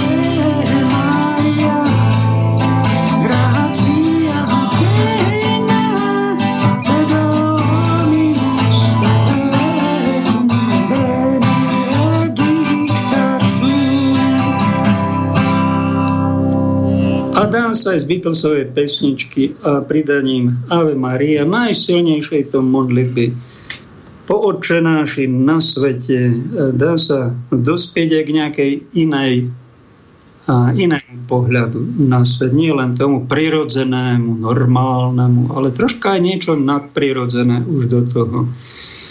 Musíme asi najprv mať pohľad potom ísť do meditácie, do ticha, do modlitby, vhľad a potom až príde ten dar nadhľadu. No niekto, niekto si spraví nadhľad taký, ako tu prišiel Joško so svojou dcerou. Pred pol rokom sa tu zastavili zobrali ho na lietadlo a to sa dá zaplatiť a nad Tatry požičiavajú vám oblohu a lietadlo a preletíte na Tatry a zrazu máte taký nadhľad na toto Slovensko, aj na tento Tatranský masív najkrajší na svete, najmenšie veľhory na svete. Aj to je cesta, ako dospieť k nejakému takému nadhľadu nad týmto dianím, na čo potrebujeme to. Orly majú taký nadhľad. Lebo keď budeme príliš po zemi na zem prilepení bez vhľadu, tak nám zostane len stále väčšia frustrácia, nadávanie, prskanie na vládu a potom vulgárne nadávky. Však sme kresťania, dajme do toho, my sme kresťanský národ, Slovania, dajme do toho troška aj humoru. Trocha aj niečoho duchovného. Už som to spomínal, za tých vyše 7 rokov tých relácií, ale spomeniem to ešte raz, pretože máme zajtra 30. výročie Svetového dňa chorých. Medzi chorými som bol skoro 10 rokov v nemocnici a sám som bol e, v živote chorý. O boľavom kolene som vám spomínal, aj o chorom hlase, ktorý som mal a pán mi ho nejako vyliečil, ďaká Bohu. A raz tuším som spomenul, ale máme aj nových poslucháčov a títo asi v archíve nenajdu, pretože to je možno 3-4 roky dozadu, tak vám to zopakujem. Je to vyše 30 rokov, čo sa mi to stalo. Ako bohoslovci za socializmu sme prišli sem do Tatier, bolo nás ročníku 56, Ráno sme mali omšu a celý týždeň sme mohli ísť voľne do prírody. Tak my sme chodili s partiou sa lyžovať. Raz tam, raz tam a tu sme boli v Ždieri. Tam, je, tam bolo vtedy, už som tam dávno nebol, zo 4 vleky. Kúpili sme si, chlapci si kúpili za 50 korún celodenný lístok. Ja som ho mal zadarmo, predstavte si, mal som režinku eh, na vlaky, mamu som mal lekárku v na železnici, tak som mal vlaky v celom Československu, aj vleky, vlaky, vleky, krásne sa to zadarmo, za socializmu, úžasné. Tak som to využil a spravil som v ten deň 72 jazd. nenormálne veľa, asi najviac vo svojom živote. Miloval som lyžovanie, tak som si to užil a bolo krásne slnečno, len bola zima a tak som si dal okrem tých palčakových rukavíc ešte nejaké také normálne rukavice platené a dal som si dvoje rukavice tak som lyžoval. No a to bola moja veľká chyba, pretože tá, tie prsty sa tam nehýbali celý deň. Prídem do autobusu a zrazu badám na jednej ruke malíček biely a na druhej prsteník biely. Zamrzli mi dva prsty Pane Bože, čo teraz? No tak prvé, čo ma napadlo, dať to do umývadla, do teplej vody. Ďalšia chyba, vraj zamrznuté prsty sa treba dať do studenej vody. To vám hovorím taký vhľad už, čo bolo neskoro. Prišli sme do Bratislavy a mal som s tým patáliu na dobre 3-4 mesiace. Som chodil každý týždeň, tuším dvakrát na prevezy, koža dole, necheť dole, ten prst sa dvakrát zväčšil. Strašné to bolo na pohľad, obstreky mi tam robili. Raz sa mi toho jeden pán doktor tak dotkol, že som šialeň od bolesti zvysko. Čo to robíte? To som mal takú krst bolesťou, že niektorí doktori možno sa aj tešia, keď nejaký pacient trpia. To som zažil. A ďalší doktor mi hovorí, to treba odrezať tie prsty. Odrežeme a budete mať pokoj. Pane Bože, čo to tu ten rozpráva? Ja si tie prsty nedám odrezať. Však mi to liečte pre Boha. Tak ten prst vyzeral červene, po obstreku zelene a, išlo z neho k takej Bože, tak mokvalo to, prevezy. Komplikovaný život, som zafačovanými rukami chodil a čo ma napadlo, čo mi duch Boží vnúkol a preto to hovorím, lebo chorí sú aj medzi mojimi poslucháčmi, snáď sa vám to zíde neinštruuje nás, e, kadejaké rovnice, zákony a recitujeme a, a v školách nám bulikali kadejakých nepodstatných 95% vedomostí a toto nám nepovedali, čo vám povie. Čo mi vnúkol len Duch Svetý. To som nejaké knihy nečítal, ani ma to nikto neučil, ale v takej chvíli núdze, že som ochorel, mal som dva prsty uh, zmrznuté, uh, hrozilo mi, že mi ich odrežú a ja som vo voľných chvíľach každý deň, hodinu, dve, možno aj tri, keď som mal len bolesť a samotu, tak som v tom prste si predstavil pulzujúce svetlo Kristovo. A chválil som Krista za daru zdravenia. Predstavil som si v tom boľavom prste svetlo, ktoré zvnútra pulzuje, každú sekundu vysiela lúče. A výsledok je aký? že tie prsty mám zachované. Neviem, ktoré sú to už po tých 30 rokoch. Ktorý to bol ten prst? Už ani neviem, neviem presne, či tento maliček, či tento, asi na ľavej malíček a na pravej prsteník. Hovorili mi, že budem mať strašné následky do konca života. Nemám následky žiadne a chválim pána a ďakujem ti, páne, za to, že mám zdravé prsty. Keby mi jeden prst odrezali, mal by som miliardu dolárov, ten prst by som už nikdy takýto nemal, aký ho mám. A to na základe nejakej spolupráce a toto dáva viera a je to zadarmo. Všetci, čo ste pokrstení, je vo vás tá Kristova sila. Ježiš sa dotýkal chorých, uzdravovali, liečili. A keď vy ležíte niekde na posteli, máte nejakú bolesť, niečo, čo je úplne odpísané, Nebedákajte len, neobvinujte, použite tieto sily na to, aby ste sa uzdravili a budete mať z toho života radosť a požehnanie. A keď je nejaký chorý a vedľa vás a nepočul o tom, povedzte mu takýto príbeh alebo aj nejaký iný. Dotknite sa ho svojou rukou a poproste, drahý Ježišu, ty ho, ty ho vylieč. Ty pomôž uzdraviť túto rakovinu, tento nádor, túto bolesť ktorá je tu v kolene, alebo v páse, alebo na hlave. Ty sa toho dotkni a ty to vylieč. Takto si pomáhajme, veriaci ľudia.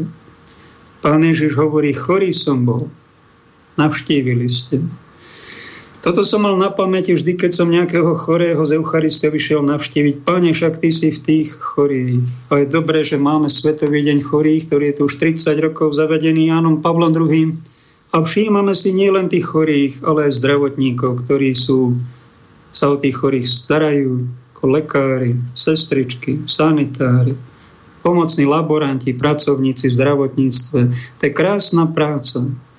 A mnohí z nich neraz teraz kvôli tento opatreniam nanútenému očkovaniu neradi chodia do práce, sú znechutení, pretože tá práca je dosť náročná, ešte takto im to kto si strpčuje, tak majte s nimi súcit, vážte si ich.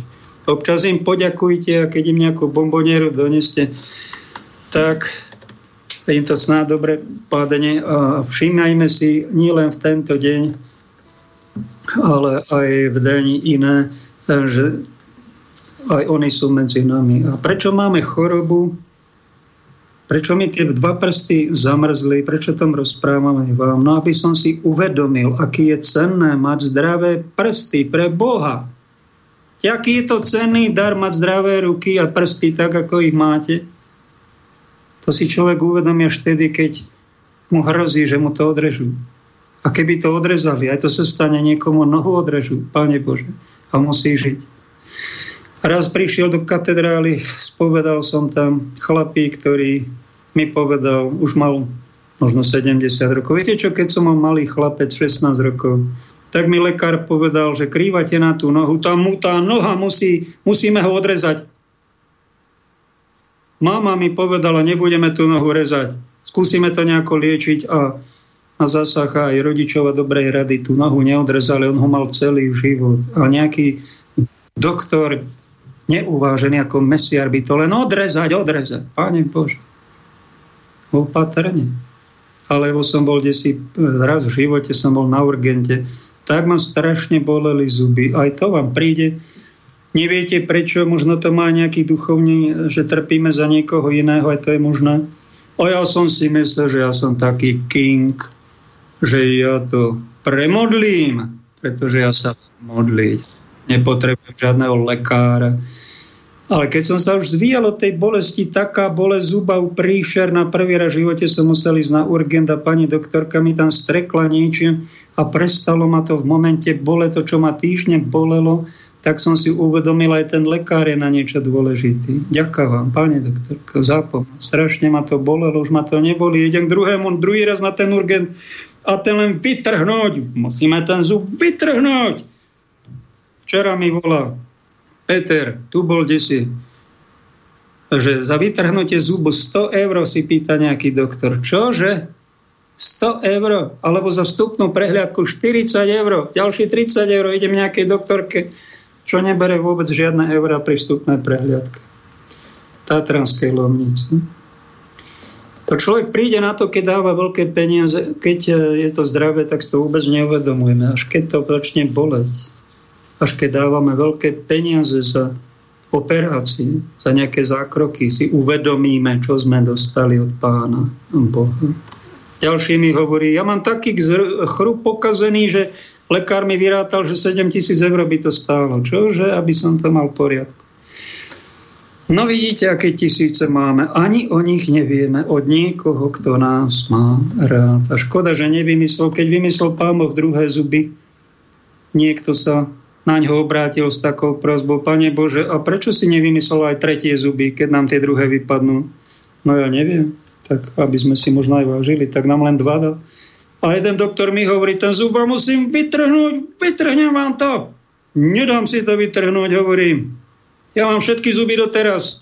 Našiel som si druhú pani doktorku na Hroní, najlepšiu zubarku celej galaxii tá mi roky robila zuby, nezo, nezobrala ani cent a nielen odo mňa, ale asi aj od druhých. Predstavte si, už nedávno šla do dôchodku. Ďakujeme, pani Vierka, za to, že ste sa toľkým tisícom ľudí mne venovali nezištene.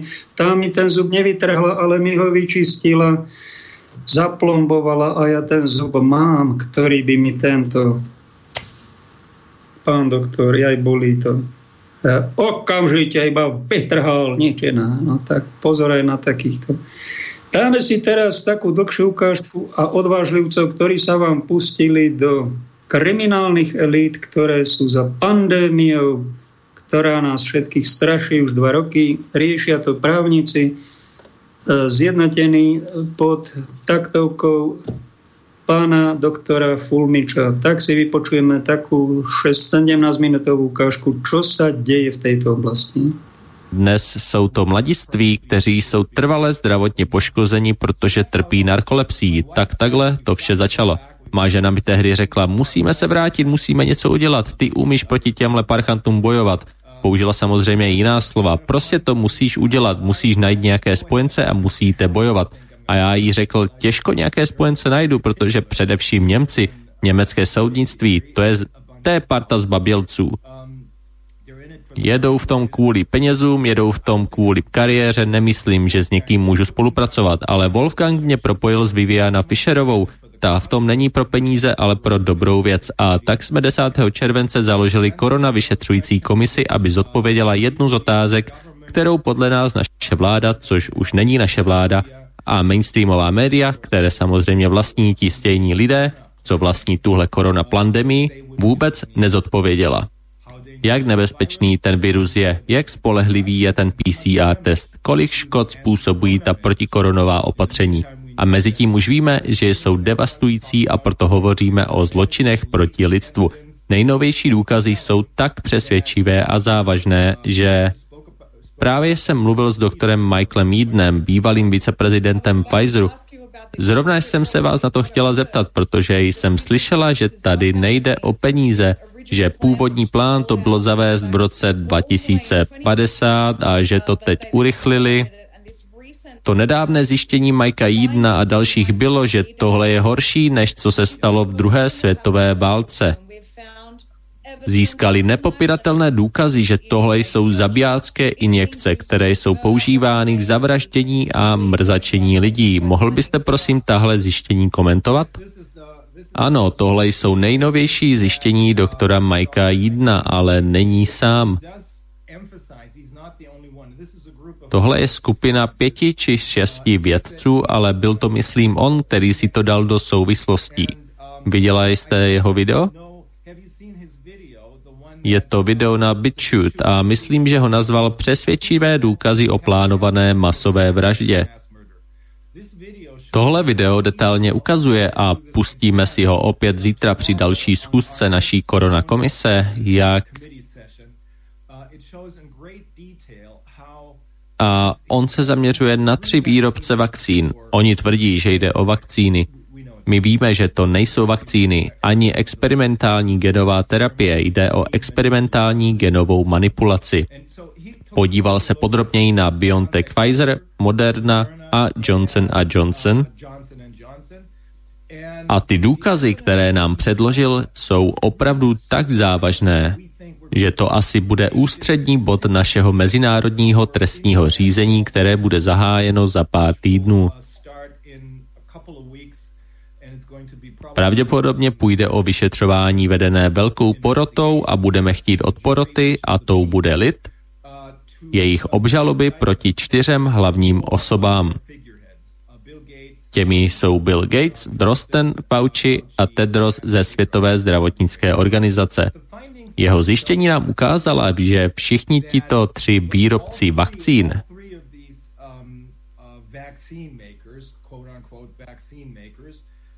úmyslně hledají smrtelné dávky. Zkoušejí dávkování. Zapomněl jsem, jaký použil přesný technický termín, ale tím se budeme zítra v komisi zabývat. Je naprosto zřejmé, když se zaměříte na čísla šarží. Myslím, že Britové používají slovo charges, nebo spíš batches, američani tomu říkají lots, když se podíváte na tahle čísla šarží, tak některá zřejmě nespůsobují vůbec žádné problémy, aspoň ne teď. Jak jsme se dozvěděli od jedné naší odbornice, profesorky bioložky a imunoložky Ulrik Kemerové z univerzity ve Würzburgu, i ty injekce, které mohou působit neškodně, pokud jde o mRNA, tak vám vypnou imunitní systém. To nutně neznamená, že okamžitě zemřete, to ne, ale dříve nebo později se potkáte s virem nebo nějakou nemocí, a vaše tělo se s ní nebude umět poprat, protože vám nebude fungovat váš imunitní systém. Některé ty šarže jsou tak nebezpečné, že když se na ně podíváte a budete je sledovat po celých Spojených státech, v tomto případě po 36 státech USA, tak ty byly nesmírně škodlivé, způsobily tisíce a tisíce úmrtí po celé zemi. Podle jeho vysvětlení to vypadá, že podle všeho to dělali na střídačku. Napřed Moderna, pak BioNTech Pfizer a pak Johnson and Johnson.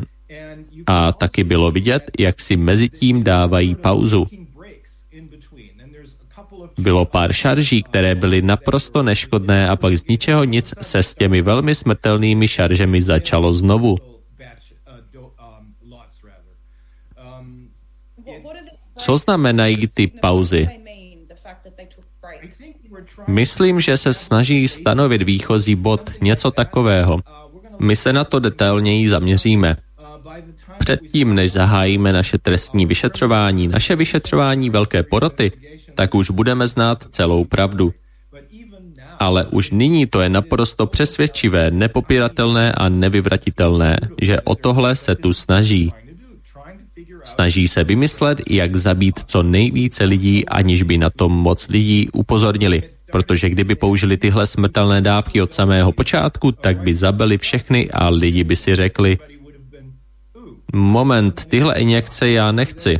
Oni se snaží vymyslet, jak způsobit hodně škody, ale tak, aby se lidé nevyděsili.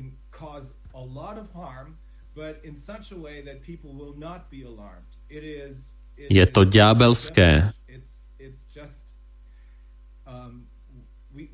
Dívali jsme se jeden na druhého a prostě jsme tomu nemohli uvěřit, jak mohou být lidé tak strašně zlí.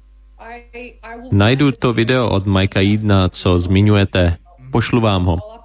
Dám ho na svou webovou stránku, aby se pak na něj diváci mohli podívat.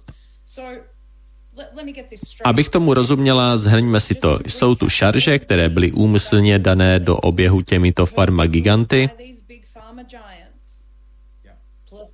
Placebo, o kterém věděli, že to jsou solné roztoky, věděli, že dávají do oběhu zabijácké injekce, pak si dají pauzu, pak dají do oběhu další solné roztoky a pak zase zabijácké injekce, úmyslně a s plným vědomím, co dělají.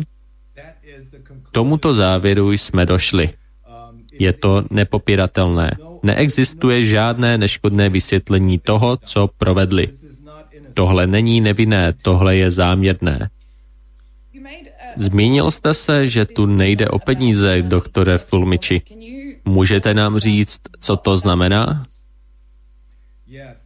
Ano, ti lidé, co za tímhle stojí, je jich možná 300, možná 3000, to nevíme. Moc lidí to ale není. Ale ti lidé, co za tímhle stojí, mají tolik peněz, že víc nepotřebují. Můžou si koupit desítky nebo tisíce jachet, když budou chtít, protože nám tolik ukradli. Jim na penězích nezáleží, ale Oni používají peníze k uplácení politiků, lidí z oficiálních sdělovacích prostředků, lékařů a právníků. To jsou ty dva nástroje, které používají, aby dostali lidi pod svou kontrolu, aby je poslouchali na slovo, jednak peníze, aby je uplatili, a druhým nástrojem je vydírání. Tahle věc s vydíráním se velmi těžko zjišťuje. Domníváme se, že v tom hraje velkou roli rituální zneužívání dětí. Proč si to myslíte? Existují na to důkazy? Oslovili nás interní informátoři a říkali nám o tom. Před 18 lety něco o téhle scéně vím, protože před 18 lety jsem zastupoval některé oběti tohoto rituálního zneužívání dětí. Jeden můj přítel, který byl velmi známým členem německé novinářské scény a já, já jsem dělal právničinu a on to publikoval a to dokonce v našem národním veřejném rozhlase a televizi, dokud ho nezastavili, protože nechtěli, aby to dál dělal. A moje bývalá manželka, ta už to taky dál nezvládala. Něco tedy o tom vím, nedokázal jsem vůbec uvěřit, jak obrovské tohle může být. Možná je to ještě větší, než si myslíme, ale ještě o tom nemáme dostatek důkazů, tak to ještě nebudu zveřejňovat. Jistě. Takže říkáme, že všichni tihle globální lídři se na tomhle podílí, že se podílí na rituálním zneužívání dětí. Jak to souvisí s tím plánem redukovat populaci? Potom, co jsme hovořili s řadou odborníků, profesorů z řad psychologie a psychiatrie, tak se domníváme, že tu jde o obří psychologickou operaci. Už to plánují dobrá tři desetiletí, možná déle, a používají nejrůznější nástroje k vyvolávání paniky. Tady v Německu například se dostala ven takzvaná studie paniky. Napsali německý ministr vnitra. Velmi detailně vysvětluje, jak docílit paniky mezi obyvatelstvem. Například chceme, aby se děti cítili zodpovědné za mučivou smrt jejich rodičů a prarodičů, pokud si nebudou mít ruce, nebudou nosit roušky a tak dál. Tohle se tam výslovně píše. Tohle je šílené. Proto věříme, že ti lidé, co zatím stojí, jsou psychopati a sociopati, využívají velkou spoustu loutek, protože je buď uplácejí, nebo je vydírají. To nevíme. Ale o penězích to není. Používají peníze, ale nechtějí peníze. Ve výsledku v tom peníze hrají velkou roli, protože podle nás to je finanční průmysl, nebo lépe řečeno finanční mafie. BlackRock, Vanguard, které používají jako nástroje, do kterých investují peníze, a pak tyhle fondy investují své peníze do Deutsche Bank, do Volkswagen a do dalších mezinárodních globálních korporací, kde nějakých 147 korporací vlastní víceméně všechno na této planetě.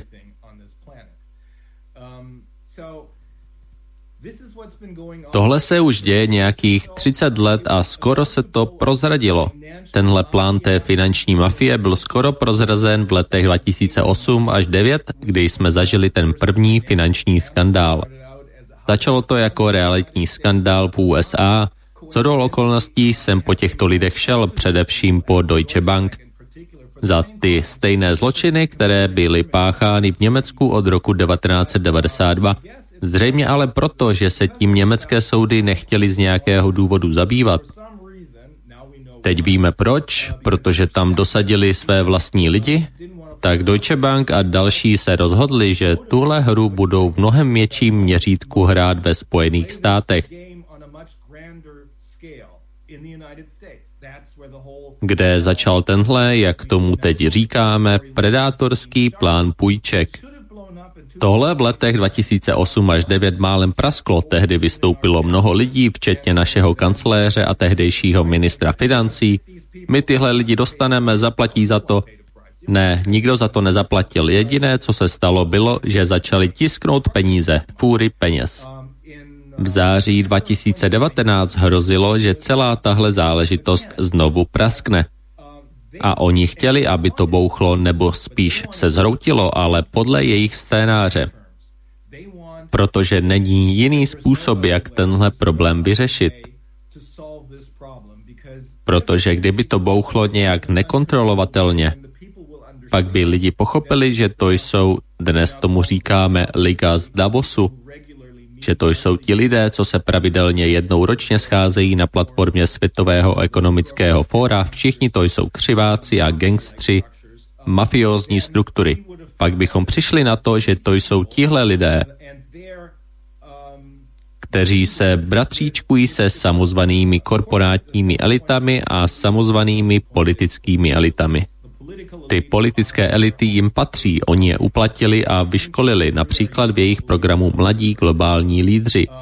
Soukromo-veřejné partnerství znamená jejich nepřátelské ovládnutí našich politiků. Myslíme si, že to jsou naši politici, vůbec ne, to jsou jejich politici. A tohle málem bouchlo a všichni bychom se o tom dozvěděli a oni nechtěli, abychom se to dozvěděli, a proto potřebovali odvést naši pozornost a tak v prosinci 2019 přišli skoro na pandemii, i když neexistovaly žádné případy. Potřebovali vytvořit a to je vedlo k urychlenému začátku a proto dnes dělají tolik chyb, kromě toho, že většina z nich jsou strašně hloupí. Oni dělají strašně moc chyb a to nám pomáhá, protože byli donuceni to urychleně spustit. Neměli žádné případy. Dokonce v čínském Buhanu, kde tohle podle nich celé začalo, Nevíme, jestli je to pravda. Tam také nebyly žádné případy, takže potřebovali případy. Proč je potřebovali? Protože potřebovali vyhlásit, jak tomu říkají, globální stav zdravotní nouze mezinárodního významu, tedy PHEIC jako fake, podvod. Je to tak zřejmé, máme to přímo před sebou ale aby to mohli vyhlásit a proč to vlastně potřebovali? Ne kvůli povinnému nošení roušek, ne kvůli společenským rozestupům, ale aby mohli zavést nevyzkoušené nové léky. Kvůli vakcínám. To je jediný základ, na které můžou používat nevyzkoušené nové léky. Na základě mezinárodní zdravotní nouze, na základě globálního stavu zdravotní nouze mezinárodního významu. Neměli žádné případy, tak povolali Drostena. Není to ani profesor, ani doktor medicíny, je to podvodník. Tak ho povolali a řekli mu, tak jako to udělali před deseti či dvaceti lety s ptačí chřipkou, vymysli PCR test, který nám prokáže infekce. A on tvrdí, že to udělal. Ty dvě základní lži, na kterých to všechno stojí, pocházejí od něho.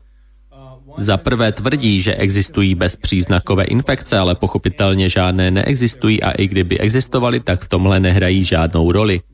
Nejnovější studie, kterou vypracovali ve Wuhanu, účastnilo se jí na 10 milionů lidí, tohle bylo na konci roku 2020, ukazuje, že žádné bezpříznakové infekce neexistují. Tohle je otázka logiky.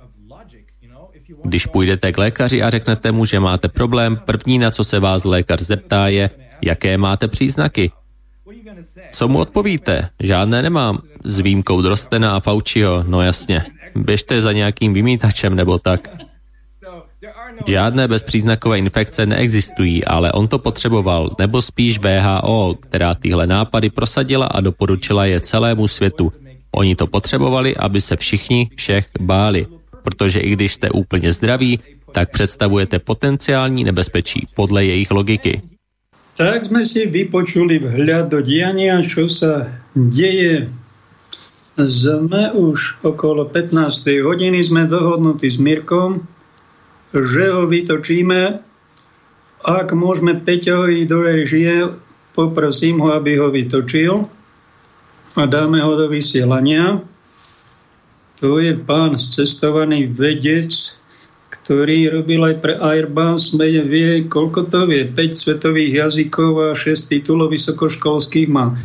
Cestoval Kanadu, Veľkú Britániu, žije teraz tu na dôchodku na Slovensku a niečo o tom svete počas života.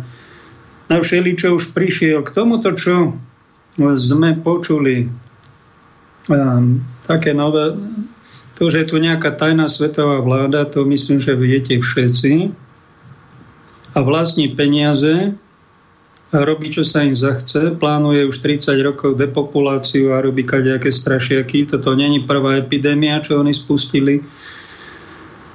A sú za tým, sú to kriminálnici, sú to mafiáni, sú dobre zorganizovaní a majú pod palcom skoro všetkých 200 štátov. Však to vidíte, niečo spustili a všetci len poslúchajú tie vlády na slovo to poslúchajú ako pudlíci, lebo vedia, že by ich niekto zabil ako nejakého prezidenta v Tanzánii alebo v Haiti, alebo z opäť tých prezidentov odstránili, ktorí sa im postavili. Až obdivujem a vo veľkej bázni úcte mám takého pána Judr Rainera Fulmicha a jeho spolupracovníkov, ktorých je možno 100, niekto hovorí, že až tisíc právnikov sa ku ním pridalo.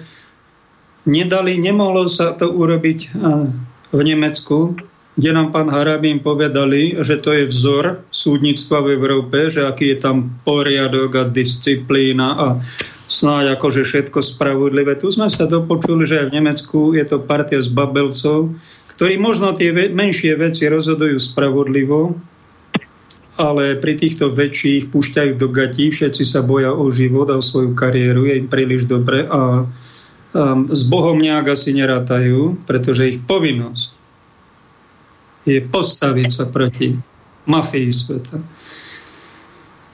A potom takú ďalšiu vec som spomenul, čo nás pán Hrušovský, pán profesor povedali, že to je génová terapia, tak túto odborníci hovoria na svetovej úrovni, je to aj potvrdené, majú tam dôkazy, idú po nich, že to je génová manipulácia. Ja som to len tušil. Oni majú na to vraj dôkazy. Tak odkazujem všetkým tým, ktorí žehnajú tieto vakcínky, a tieto opatrenia a túto vládu a mlčia o ich opatreniach iracionálnych, že budete mať na tom podiel, ak sa neozvete nejakou ráznou kritikou na tie neprávosti. Prajem vám, aby ste to stihli do konca života, do konca vášho volebného alebo cirkevného obdobia. Mirko, tam si? Áno, prajem vám príjemné popoludne všetkým tam redakcii, ale aj poslucháčom. Dúfam, že počuteľnosť je dobrá aj zrozumiteľnosť. Veľmi dobre ťa počujeme. Počuj jedna z poslucháček Fešna, keď ťa po, po, posledne si tu bol v tejto relácii a povedal si, že robím rukami preto, aby som nespišnel. Tak ona, tak sa jej to dotklo tiež z evangelickej cirkvi ako ty z tej protestantskej časti, že si to dala na Facebook a nahrala tam také video, ako tam pracuje s vrtačkou a napísala tam, pracujeme rukami, aby sme nespišnili. Robíš aj no, teraz no, rukami, keď je zima? To je citlivá pani, ktorá si takýmto spôsobom ako vezme príklad do svojho života. Som rád, že takých poslucháčov sa nájde viacero a aj naše rozhovory, že prinášajú takýto užitok. Pozri, pozri, ako to vplýva na ľudí, no. to, čo povieme. Sa to zdá, že tu no. len do, dolu toho vysielame, ale niečo sa potom aj deje. Máš veľkú vytrvalosť a chcem aj teba vyzdvihnúť, pretože sa to ešte nestalo, aby som to takto verejne ocenil a aj po, by som tak doporučil poslucháčom, kto môžete, aby ste Pálka podporili, pretože žije len e, tak ako v krajnej núdzi, aby prežil a nestiažuje sa a robí takéto záslužné aj duchovné, aj pastoračné činnosti cez rádio, takže buďte k nemu srdečne láskaví aj Ďakujem pomôcť. ti. Čo nám povieš v tejto šialenej dobe, čo zažívame? Ako to ty vnímaš? No, počúval som tú reláciu a som s tým nadšený, celým obsahom a priebehom, aj rozborom tejto poslednej časti e, veľmi dobre spracované. Veľmi dobre, aj čo sa týka e, tej genocídy svetovej, aj liekov, aj tých spoločnosti e, zločineckých Pfizer e, a e, Pfizer malo minulý rok vyše 30 miliard zisku. Všetko ide dolu vodou a oni sa rehocú, majú miliardové zisky. Šéf Pfizer si dal 30 miliónov výplatu, že vraj, minulý rok. Neuveriteľné. A my to tu, my to tu žehnáme. Hurá! A doživotný dôchodok aj Pfizer dáva tomu jeho e, pánovi Faučimu, e, ktorý je vlastníkom 150 tisíc dolárov ročne dôchodok. Takže to je pekne za odmenu za to, že spravil také zisky po celom svete pre tú spoločnosť. Len sú obvinení zo zločinov proti ľudskosti. Čaká aj Norimberg 2 a keď to títo právnici nestihnú, čo im klobúk dole, tak to stihne posledný súd a budú obrovské hambe, pretože sa zistilo, to není jeden prípad, ako jedna 37-ročná mamička v Amerike bola donútená si zobrať vakcínu, aby mohla pracovať s deťmi v tej svojej inštitúcii, no a na, tak sa jej zrazila krv, že zomrela. Takýchto ľudí sú už desiatky tisíc. No, no. Vedia to tí naši cirkevní preláti, vedia to tí naši premiéry, keď toto doporučujú, že aj takéto no. niečo sa tu deje. Však to sú, to sú vraždy tých ľudí, ktorí tu mohli byť. Vraždy.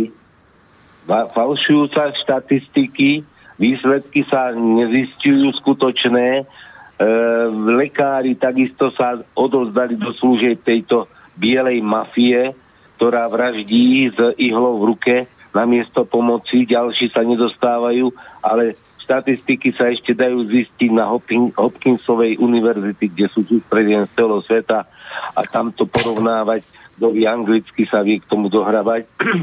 A keď to porovnáme, tak rozhodne tie tzv. vakcíny, čo nie sú vakcínami. ale to sú, to sú nosiče smrti. Hej. Namiesto e, rakiet, jadrových striel, e, kontinentálnych, balistických sa normálne strieka priamo do žil aj tým našim nevinným deťom. A treba povedať, eh, tak čo tam spomenuli, že nie každá tá inekcia, že sú aj také neutrálne, placebo a že sú aj menšie problémové a sú aj zabíjacké. Že na toto prišli a sú, ten súd sa bude týmto zaoberať a majú na to vraj dôkazy. Je, je, je. Ja mám tiež hodne argumentov vierohodných, hodnoverných, pretože sa to dá poskladať.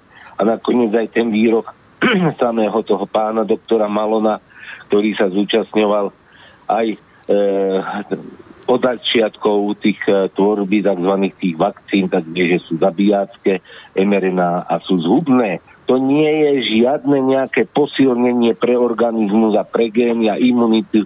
To je práve ničiace našu prirodzenú Bohom danú genetickú výbavu, e, ako človeka, ktorý nás Boh stvoril, tak do toho zasahuje takéto diabolské dielo.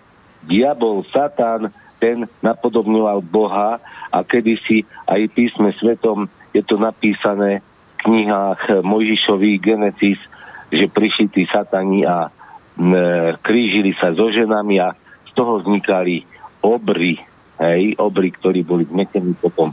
Ale kniha Enochová hovorí, ja som sa jej dostala, mám ja v angličtine, e, Enoch, ktorý chodil s Bohom, e, zmienuje sa o tom starý zákon, tak tam hovoril o ďalších potom, že títo e, miešanci medzi padlými diablami, satanmi a ženami krížili sa ďalej aj so zvieratmi, aj s jaštermi a hadmi, aj s tákami a z toho potom máme evidenciu aj tie archeologické výkopávky, tie podivné tvory, ktoré sú tam kost, kostry.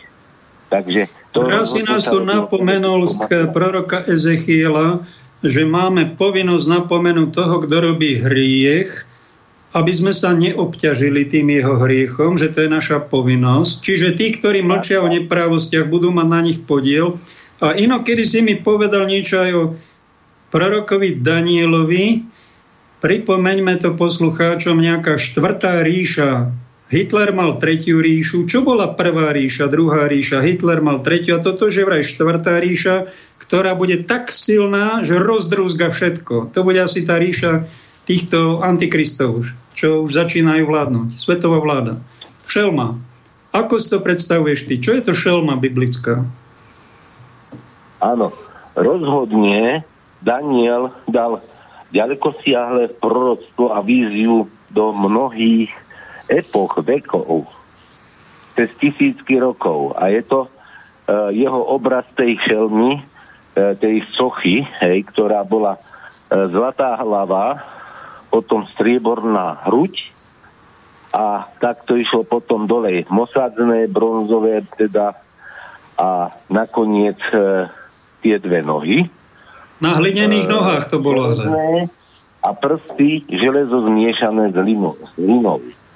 No a samozrejme tieto jednotlivé časti toho tela, Nabuchodnozor pýtal od neho vysvetlenie, tak po niekoľkých dňoch modlitieb Daniel mu zjavil to prosto, že tá zlatá hlava to si ty, kráľ Nabuchodonzor Babylóna. Potom príde ramená, kde sú dve ruky.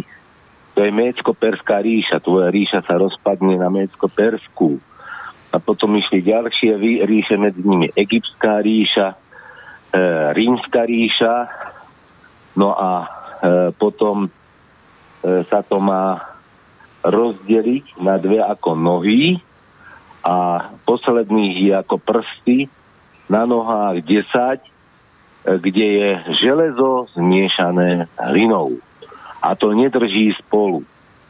No a výsledkom toho je, že sa odtrhol kameň, E, záverný kameň alebo uholný kameň z vrchu a letela tá skala do tejto šelmy a rozdruzgala ju a rozbila ju na prach a to bolo víťazstvo potom konečné. Tak vykladatelia hovoria o tom, že práve to je Ježiš Kristus, ktorý toto všetko rozdrúzga, toto svetské zriadenie. Ale výklad samotný týchto, nechcem sa k tomu uchylovať, Katolíci to máme troška ešte aj do, objavili sa ďalšie také mimo biblické zjavenia o niektorých svetých. A napríklad Garabandalské posolstvo Mariánske má 60 rokov a tam tvrdili tie štyri dievčatá, že pápež pôjde do Ruska. Predstav Aha. si, a e, František sa chystá do Ruska, čo pápež nebol 2000 rokov. Možno tohto roku, prelomový rok to môže byť. A že vraj v ďalších zjaveniach som sa dočítal, že v tom roku, kde bude pápež v Rusku, bude v tom roku varovanie aj nejaký zázrak a potom príde tých 21 biblických trestov. Je to pred dvermi, vyzerá, že sa to chystá na antikristovú vládu, ale ešte varovanie príde, potom bude nejakých 6 týždňov pokoj. Takéto nejaké zjavenia máme, doplňame si to a čakáme tieto veľké veci, že sú priamo pred nami, preto neviem, či by sme mali poslucháčov vyzývať nejakým revolúciám a zhodiť vládu a nadávať na prezidentku a na Ameriku, keď sú to veci Bibliou predpovedané. To je to naše gropálko, my sme si to už tak ako predhovorili trošku včera, že či tie mm, petície, či tie demonstrácie a protesty majú účinok e, aj u nás na Slovensku a či aj modlitby kresťanov, lebo suma poznámych boli účinné. No neboli účinné. Nič.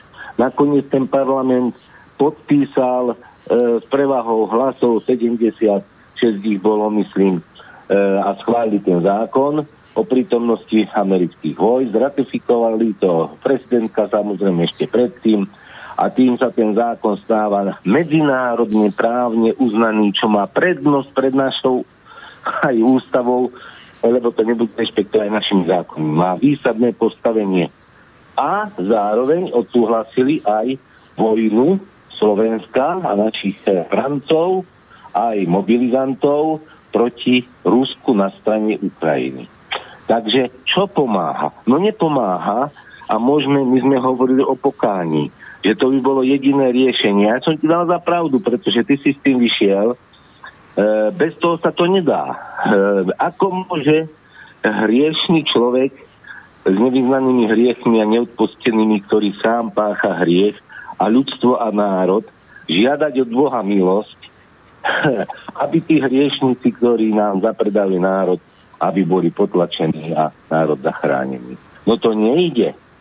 Pokánie je veľmi dôležité a mňa našla teraz taká paralela tento deň, že vlastne to máme krásne slovenské slovo a my sa hlásime slovanstvu. My sme Slovania a e, tí, ktorí sa s tým zaoberajú, tak poznajú slovo kon. To sú staré zákony, pred zákonmi boli kony ako zákon slovanských starých vier starodávnych pred tisícami rokov. Tak sa nazývali, to sú božie kony, ako najvyšší stupeň príkazov a, a Boha je kon. A za nimi prišli zákony, to je vysvetlenie staroslovanské. Zákony, treba aj zákony Božie, Možišové zákony, zákonmi prišli zákony kresťanské a tak ďalej. A to pokánie mi hovorí slovo pokonať sa hej, so svojím bližným. Konať, tam je to slovo kon. Konať, konať, pokonať sa. Čiže po konoch aby som prišiel za ním a dal to v zmysle Božích zákonov, do poriadku. So svojim blížnym, so svojim súkmenom, so národovcom.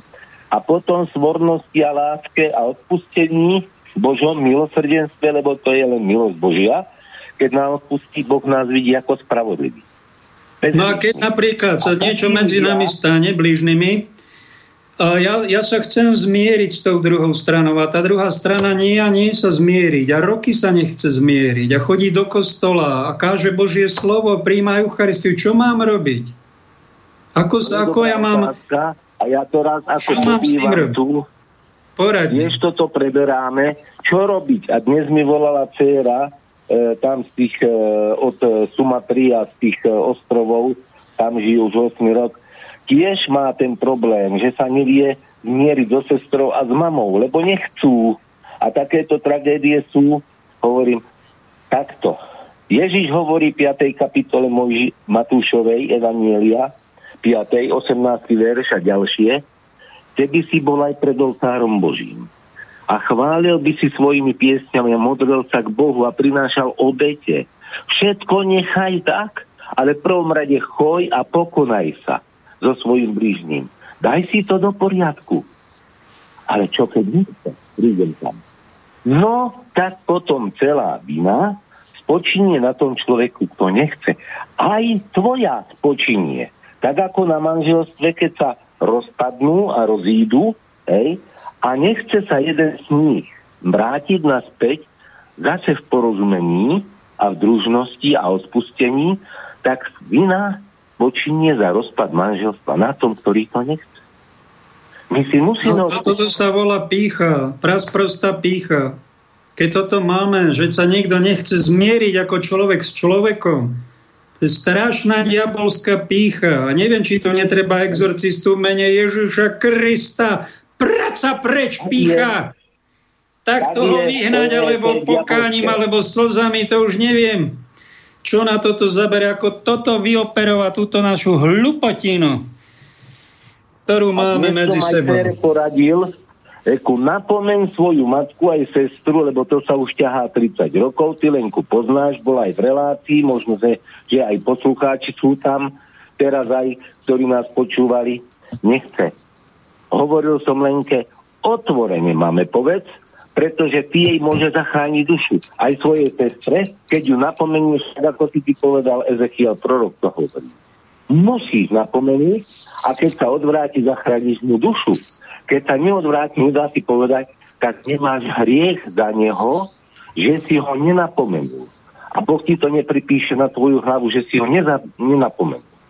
My sme povinni napomenúť, ale hovorím, predovšetkým sami seba musíme očistiť, vyspovedať sa aj tomu bližnému, keď idete ku kniazovi, e, to nevadí, ale e, Ježiš káže k bližnému, dá to poriadku, keď sa nedá, nedá.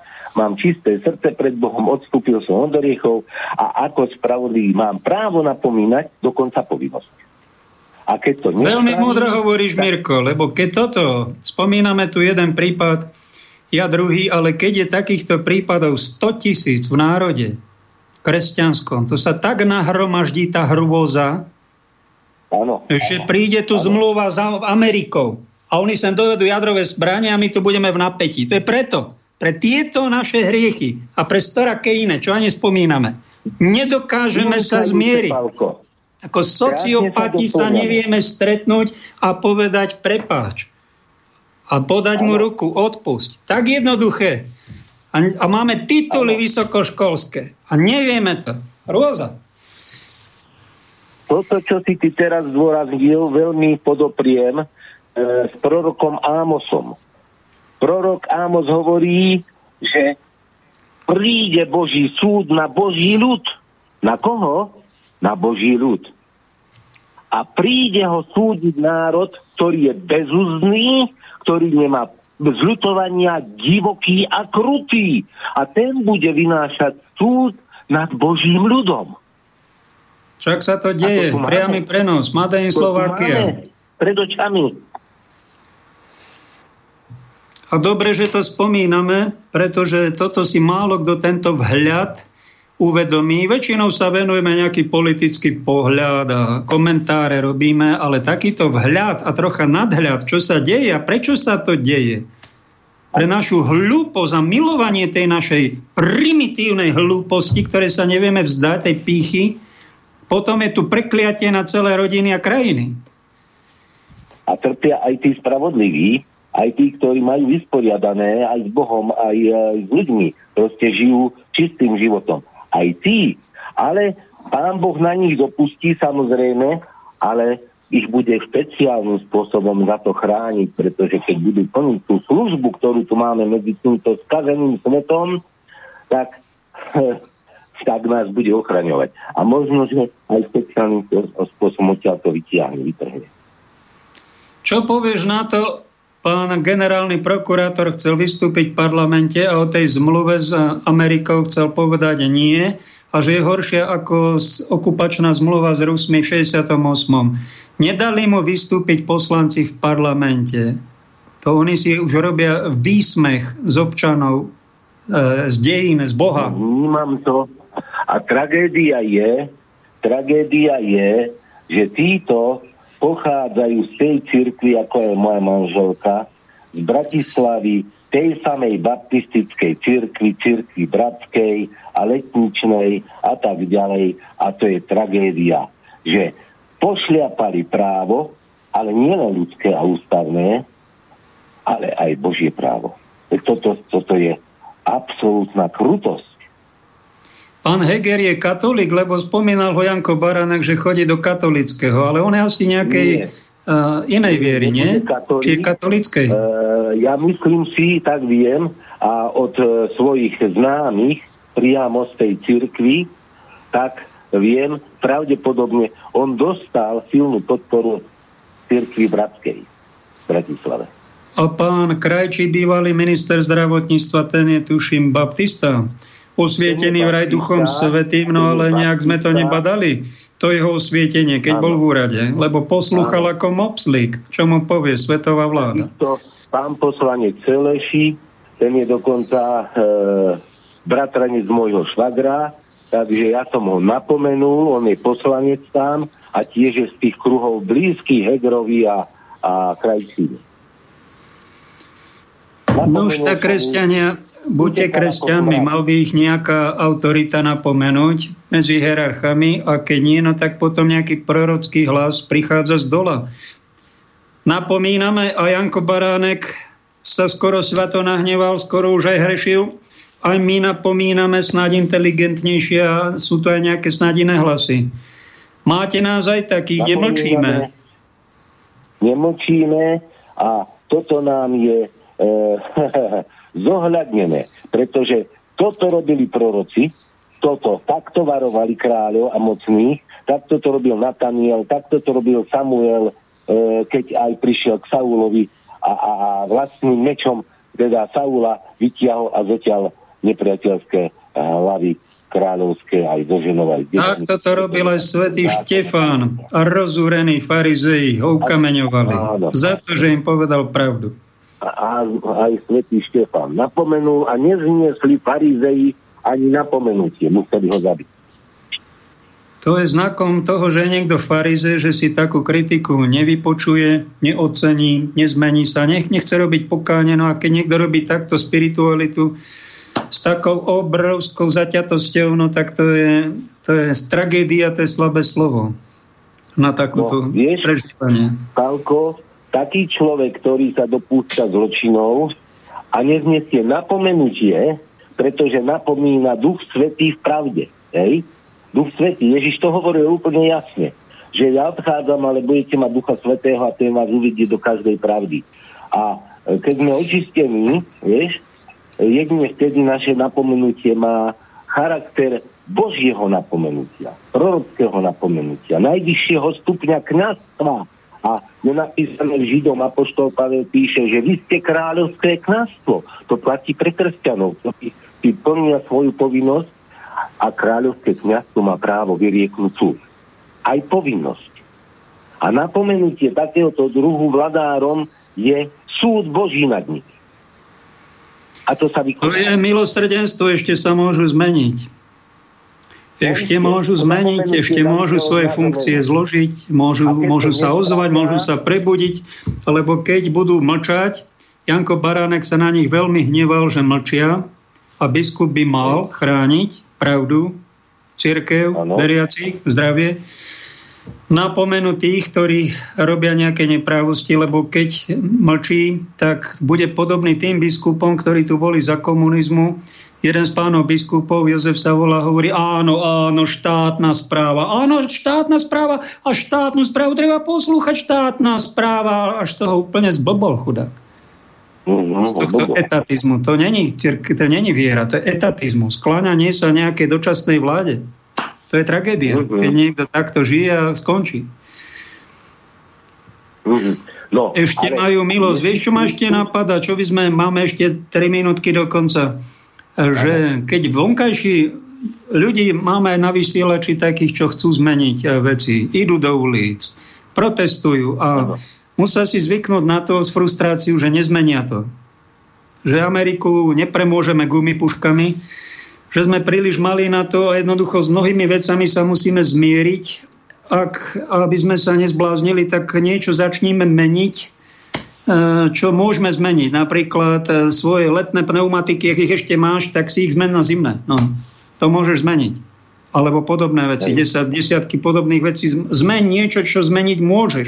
Lebo niektoré veci že vyhodiť NATO do ľuftu nemôžeme, však to NATO nás chráni napríklad, ne, nerobí len zlo, ale pred moslimami. Som povedal jednému pánu právnikovi, že keby tu nebolo NATO, ono sa púšťa do tých arabských štátov a chráni to kresťanstvo. Ja viem, že robia aj vraždy, ale čo, zmením to?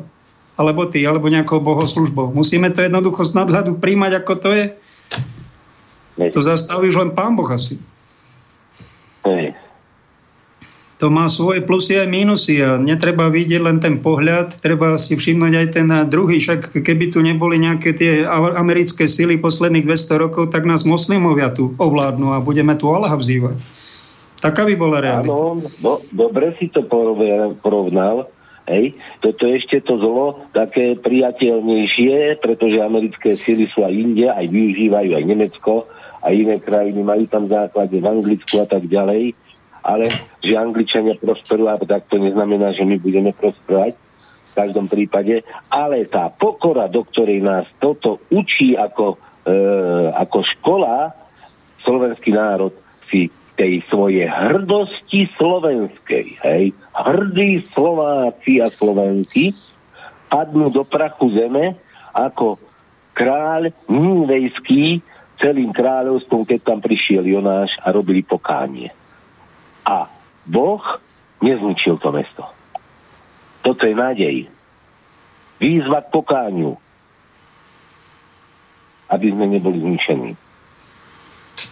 No mám tu ešte nejaký citát na záver. Ak chceš, povedz ty nejaký citát.